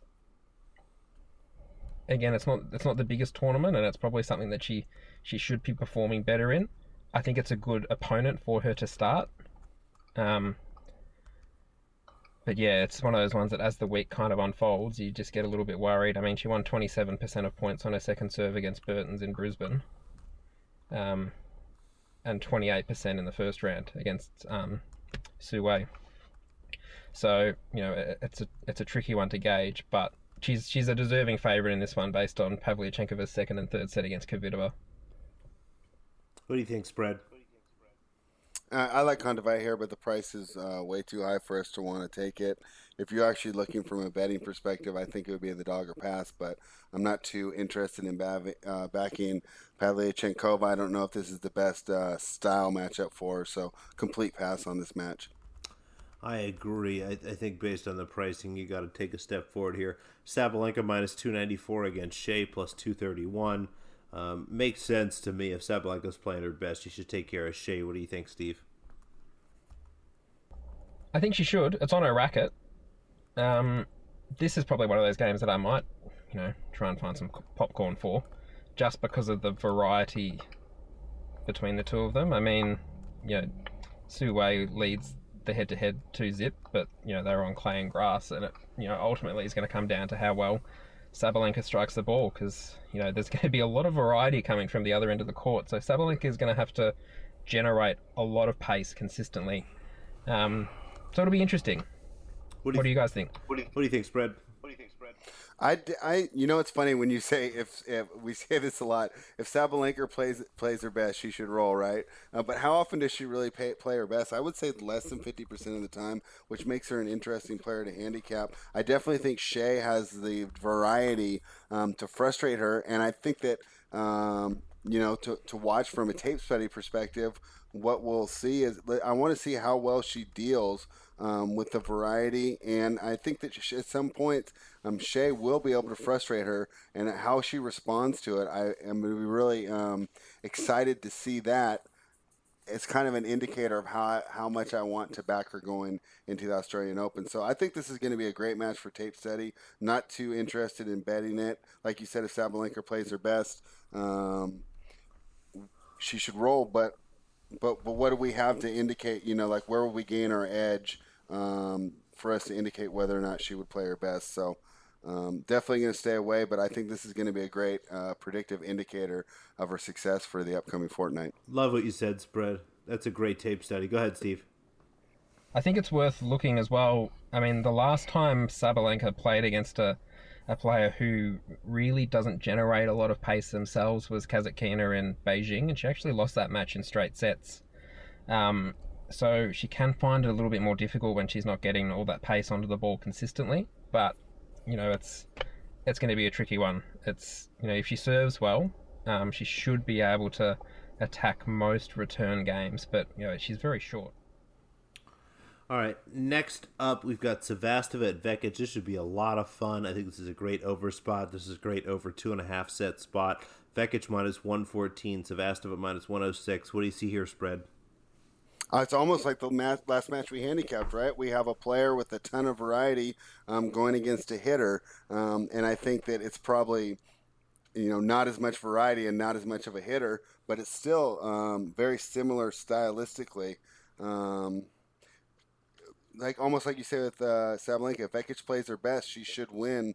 Um, but if she's anything less than her best, I think Sevastova has the um, craftiness and, and just the mental toughness. Even though we talk about her crying, um, she she does fight through it a lot.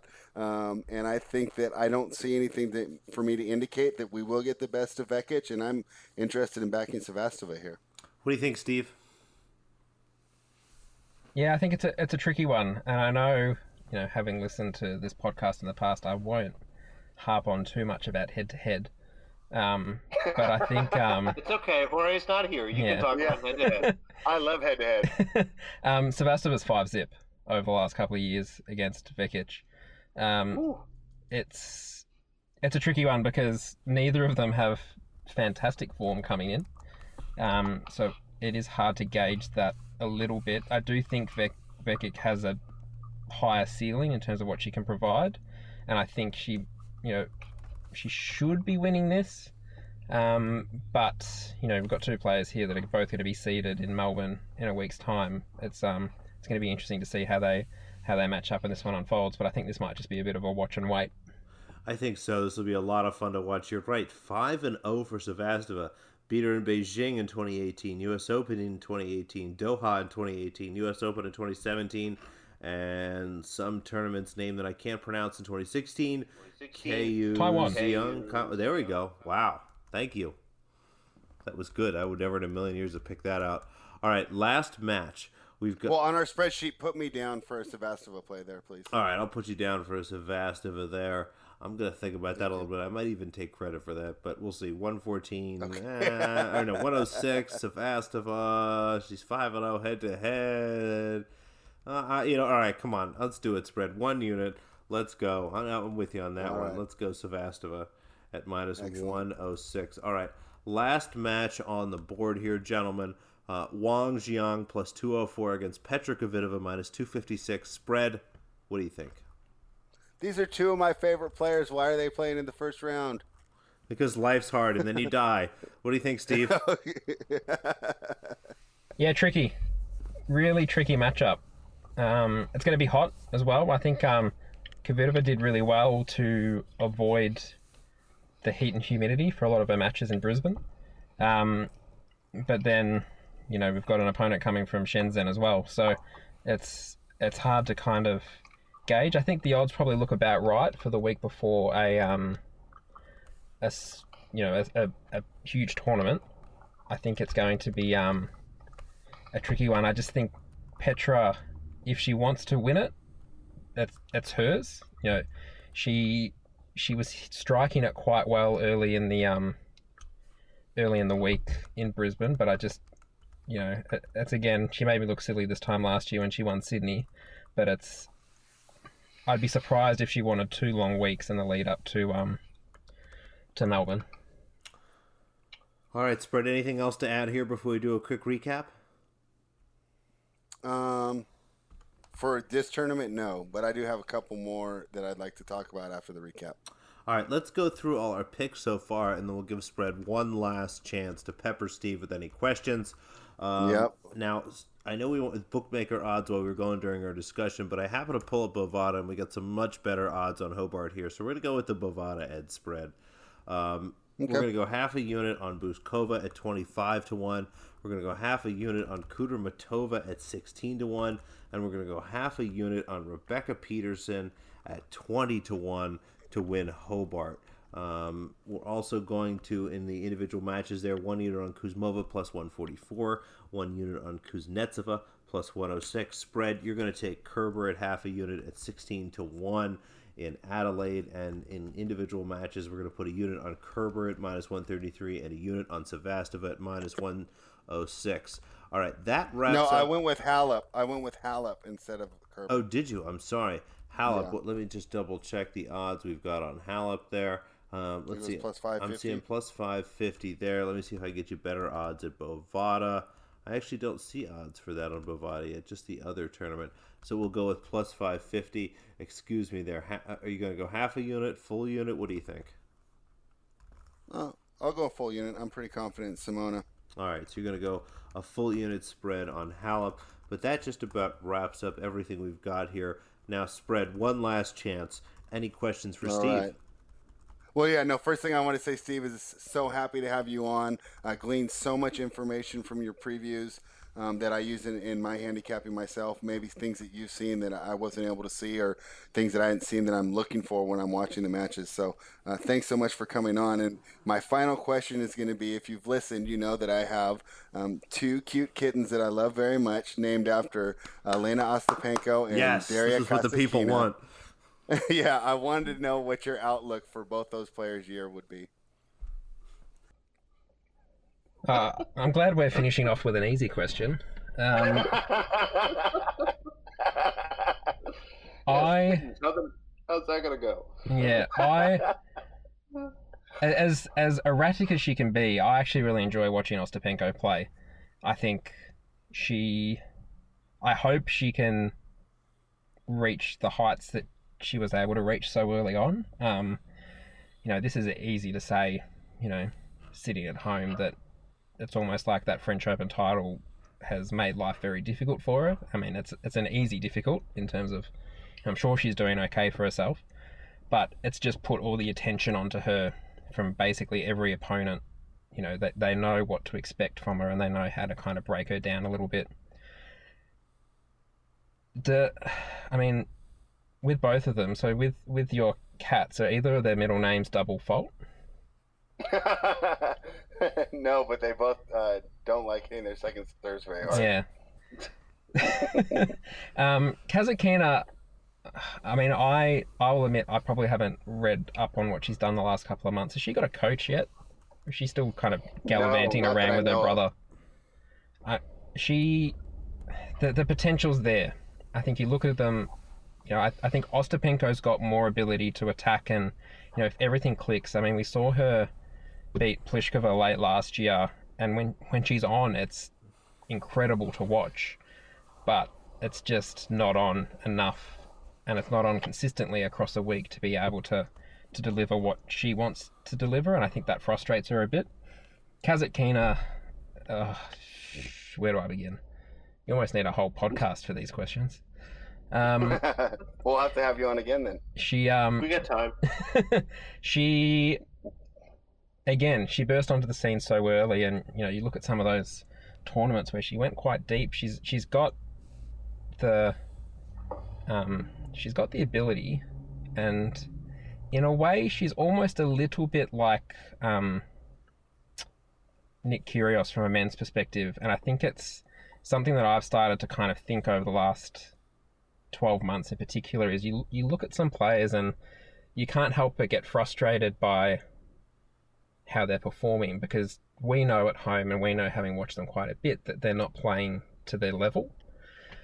Um, I think Kasatkina doesn't quite, in a similar way to Kyrgios, it's it's tennis isn't everything for her. I don't think it's that she doesn't have that drive to perform at the highest level week in week out, and I think that's evident by the fact she doesn't have a coach. Um, I think that there are steps to be made there, but I think it's also acknowledging, as with Kyrgios, is that you know we can get frustrated, but I think you know they obviously seem quite content with what they're doing and how their life's unfolding, and you know I'm sure in their level they're making some pretty good money and they're you know they're they're traveling around the world, and you know tennis may not be everything for them, um, but she's definitely got the ability to match it with the best when she's switched on from that first point, and when that second serve goes over the net and lands in the service box her uh, her chance of winning points improves significantly. All right, spread. Remembering that we're just about four minutes short of two hours here. Yeah. Any other questions for Steve? No, no. This is so much fun. Thank you so much for coming on. No worries. I've this got was. I've got one question for you. This is, Oh, there we this is. I like that. so this is between the two of you guys. So following on from the uh, the little charity competition we've got going on at the moment, if I were to give the two of you, you can either do fifty dollars on one outright for the week, or twenty five dollars at each tournament, with all so the the stake and the winnings going into the uh, into the kitty for the charity. Who are you picking? That's a great question. If I'm, I'm taking go from my Simona. perspective, I knew you were going to do that. you win. Let me just look through here real quick. You know what? Give me um. You can uh, you know, can get back to me I on Twitter. Dollars on Kudermetova. I feel really good about Kudermetova's chances. I know Bouzkova's going to win this match now, but uh, it comes down to that for me. Whoever wins that match in Hobart, and I really like Kudermetova's chances. Alrighty. All right, gentlemen. If you change your All right, mind, let me know on Twitter before a, a couple of hours time. All right. I don't think I am going to change my mind. I'm feeling pretty good about that. What do you think, Spread? Yeah, no, I have no problem. Um, you know, if, if there's something especially like this uh, for charity, and there's someone that you want playing for you, I mean, uh, definitely want a fighter like Simona going for me, and uh, you know, I think that she's definitely going to be motivated to do well this week. So, I, I, yeah, I'm pretty happy with my choice. Alrighty. Thank, Perfect. Thank you, gentlemen. That was a lot of fun. We really appreciate that. And thank you, everybody, for listening. We appreciate all your input and your questions. Please reach out to us at Networth Pod on Twitter. Be sure to follow Ace at Ace underscore previews for all the stuff. He's been doing a great job of putting out some free content. He's been putting out all this ridiculous information that he should be sharing with you guys about travel schedules and fatigue and really important handicapping stuff. So be sure to follow him in the hopes that he'll continue to put that stuff out. I'm sure he will. And really appreciate you listening. We'd love um, a review, a rating on whatever app you're using, and have a great week. Good luck in all your wagers.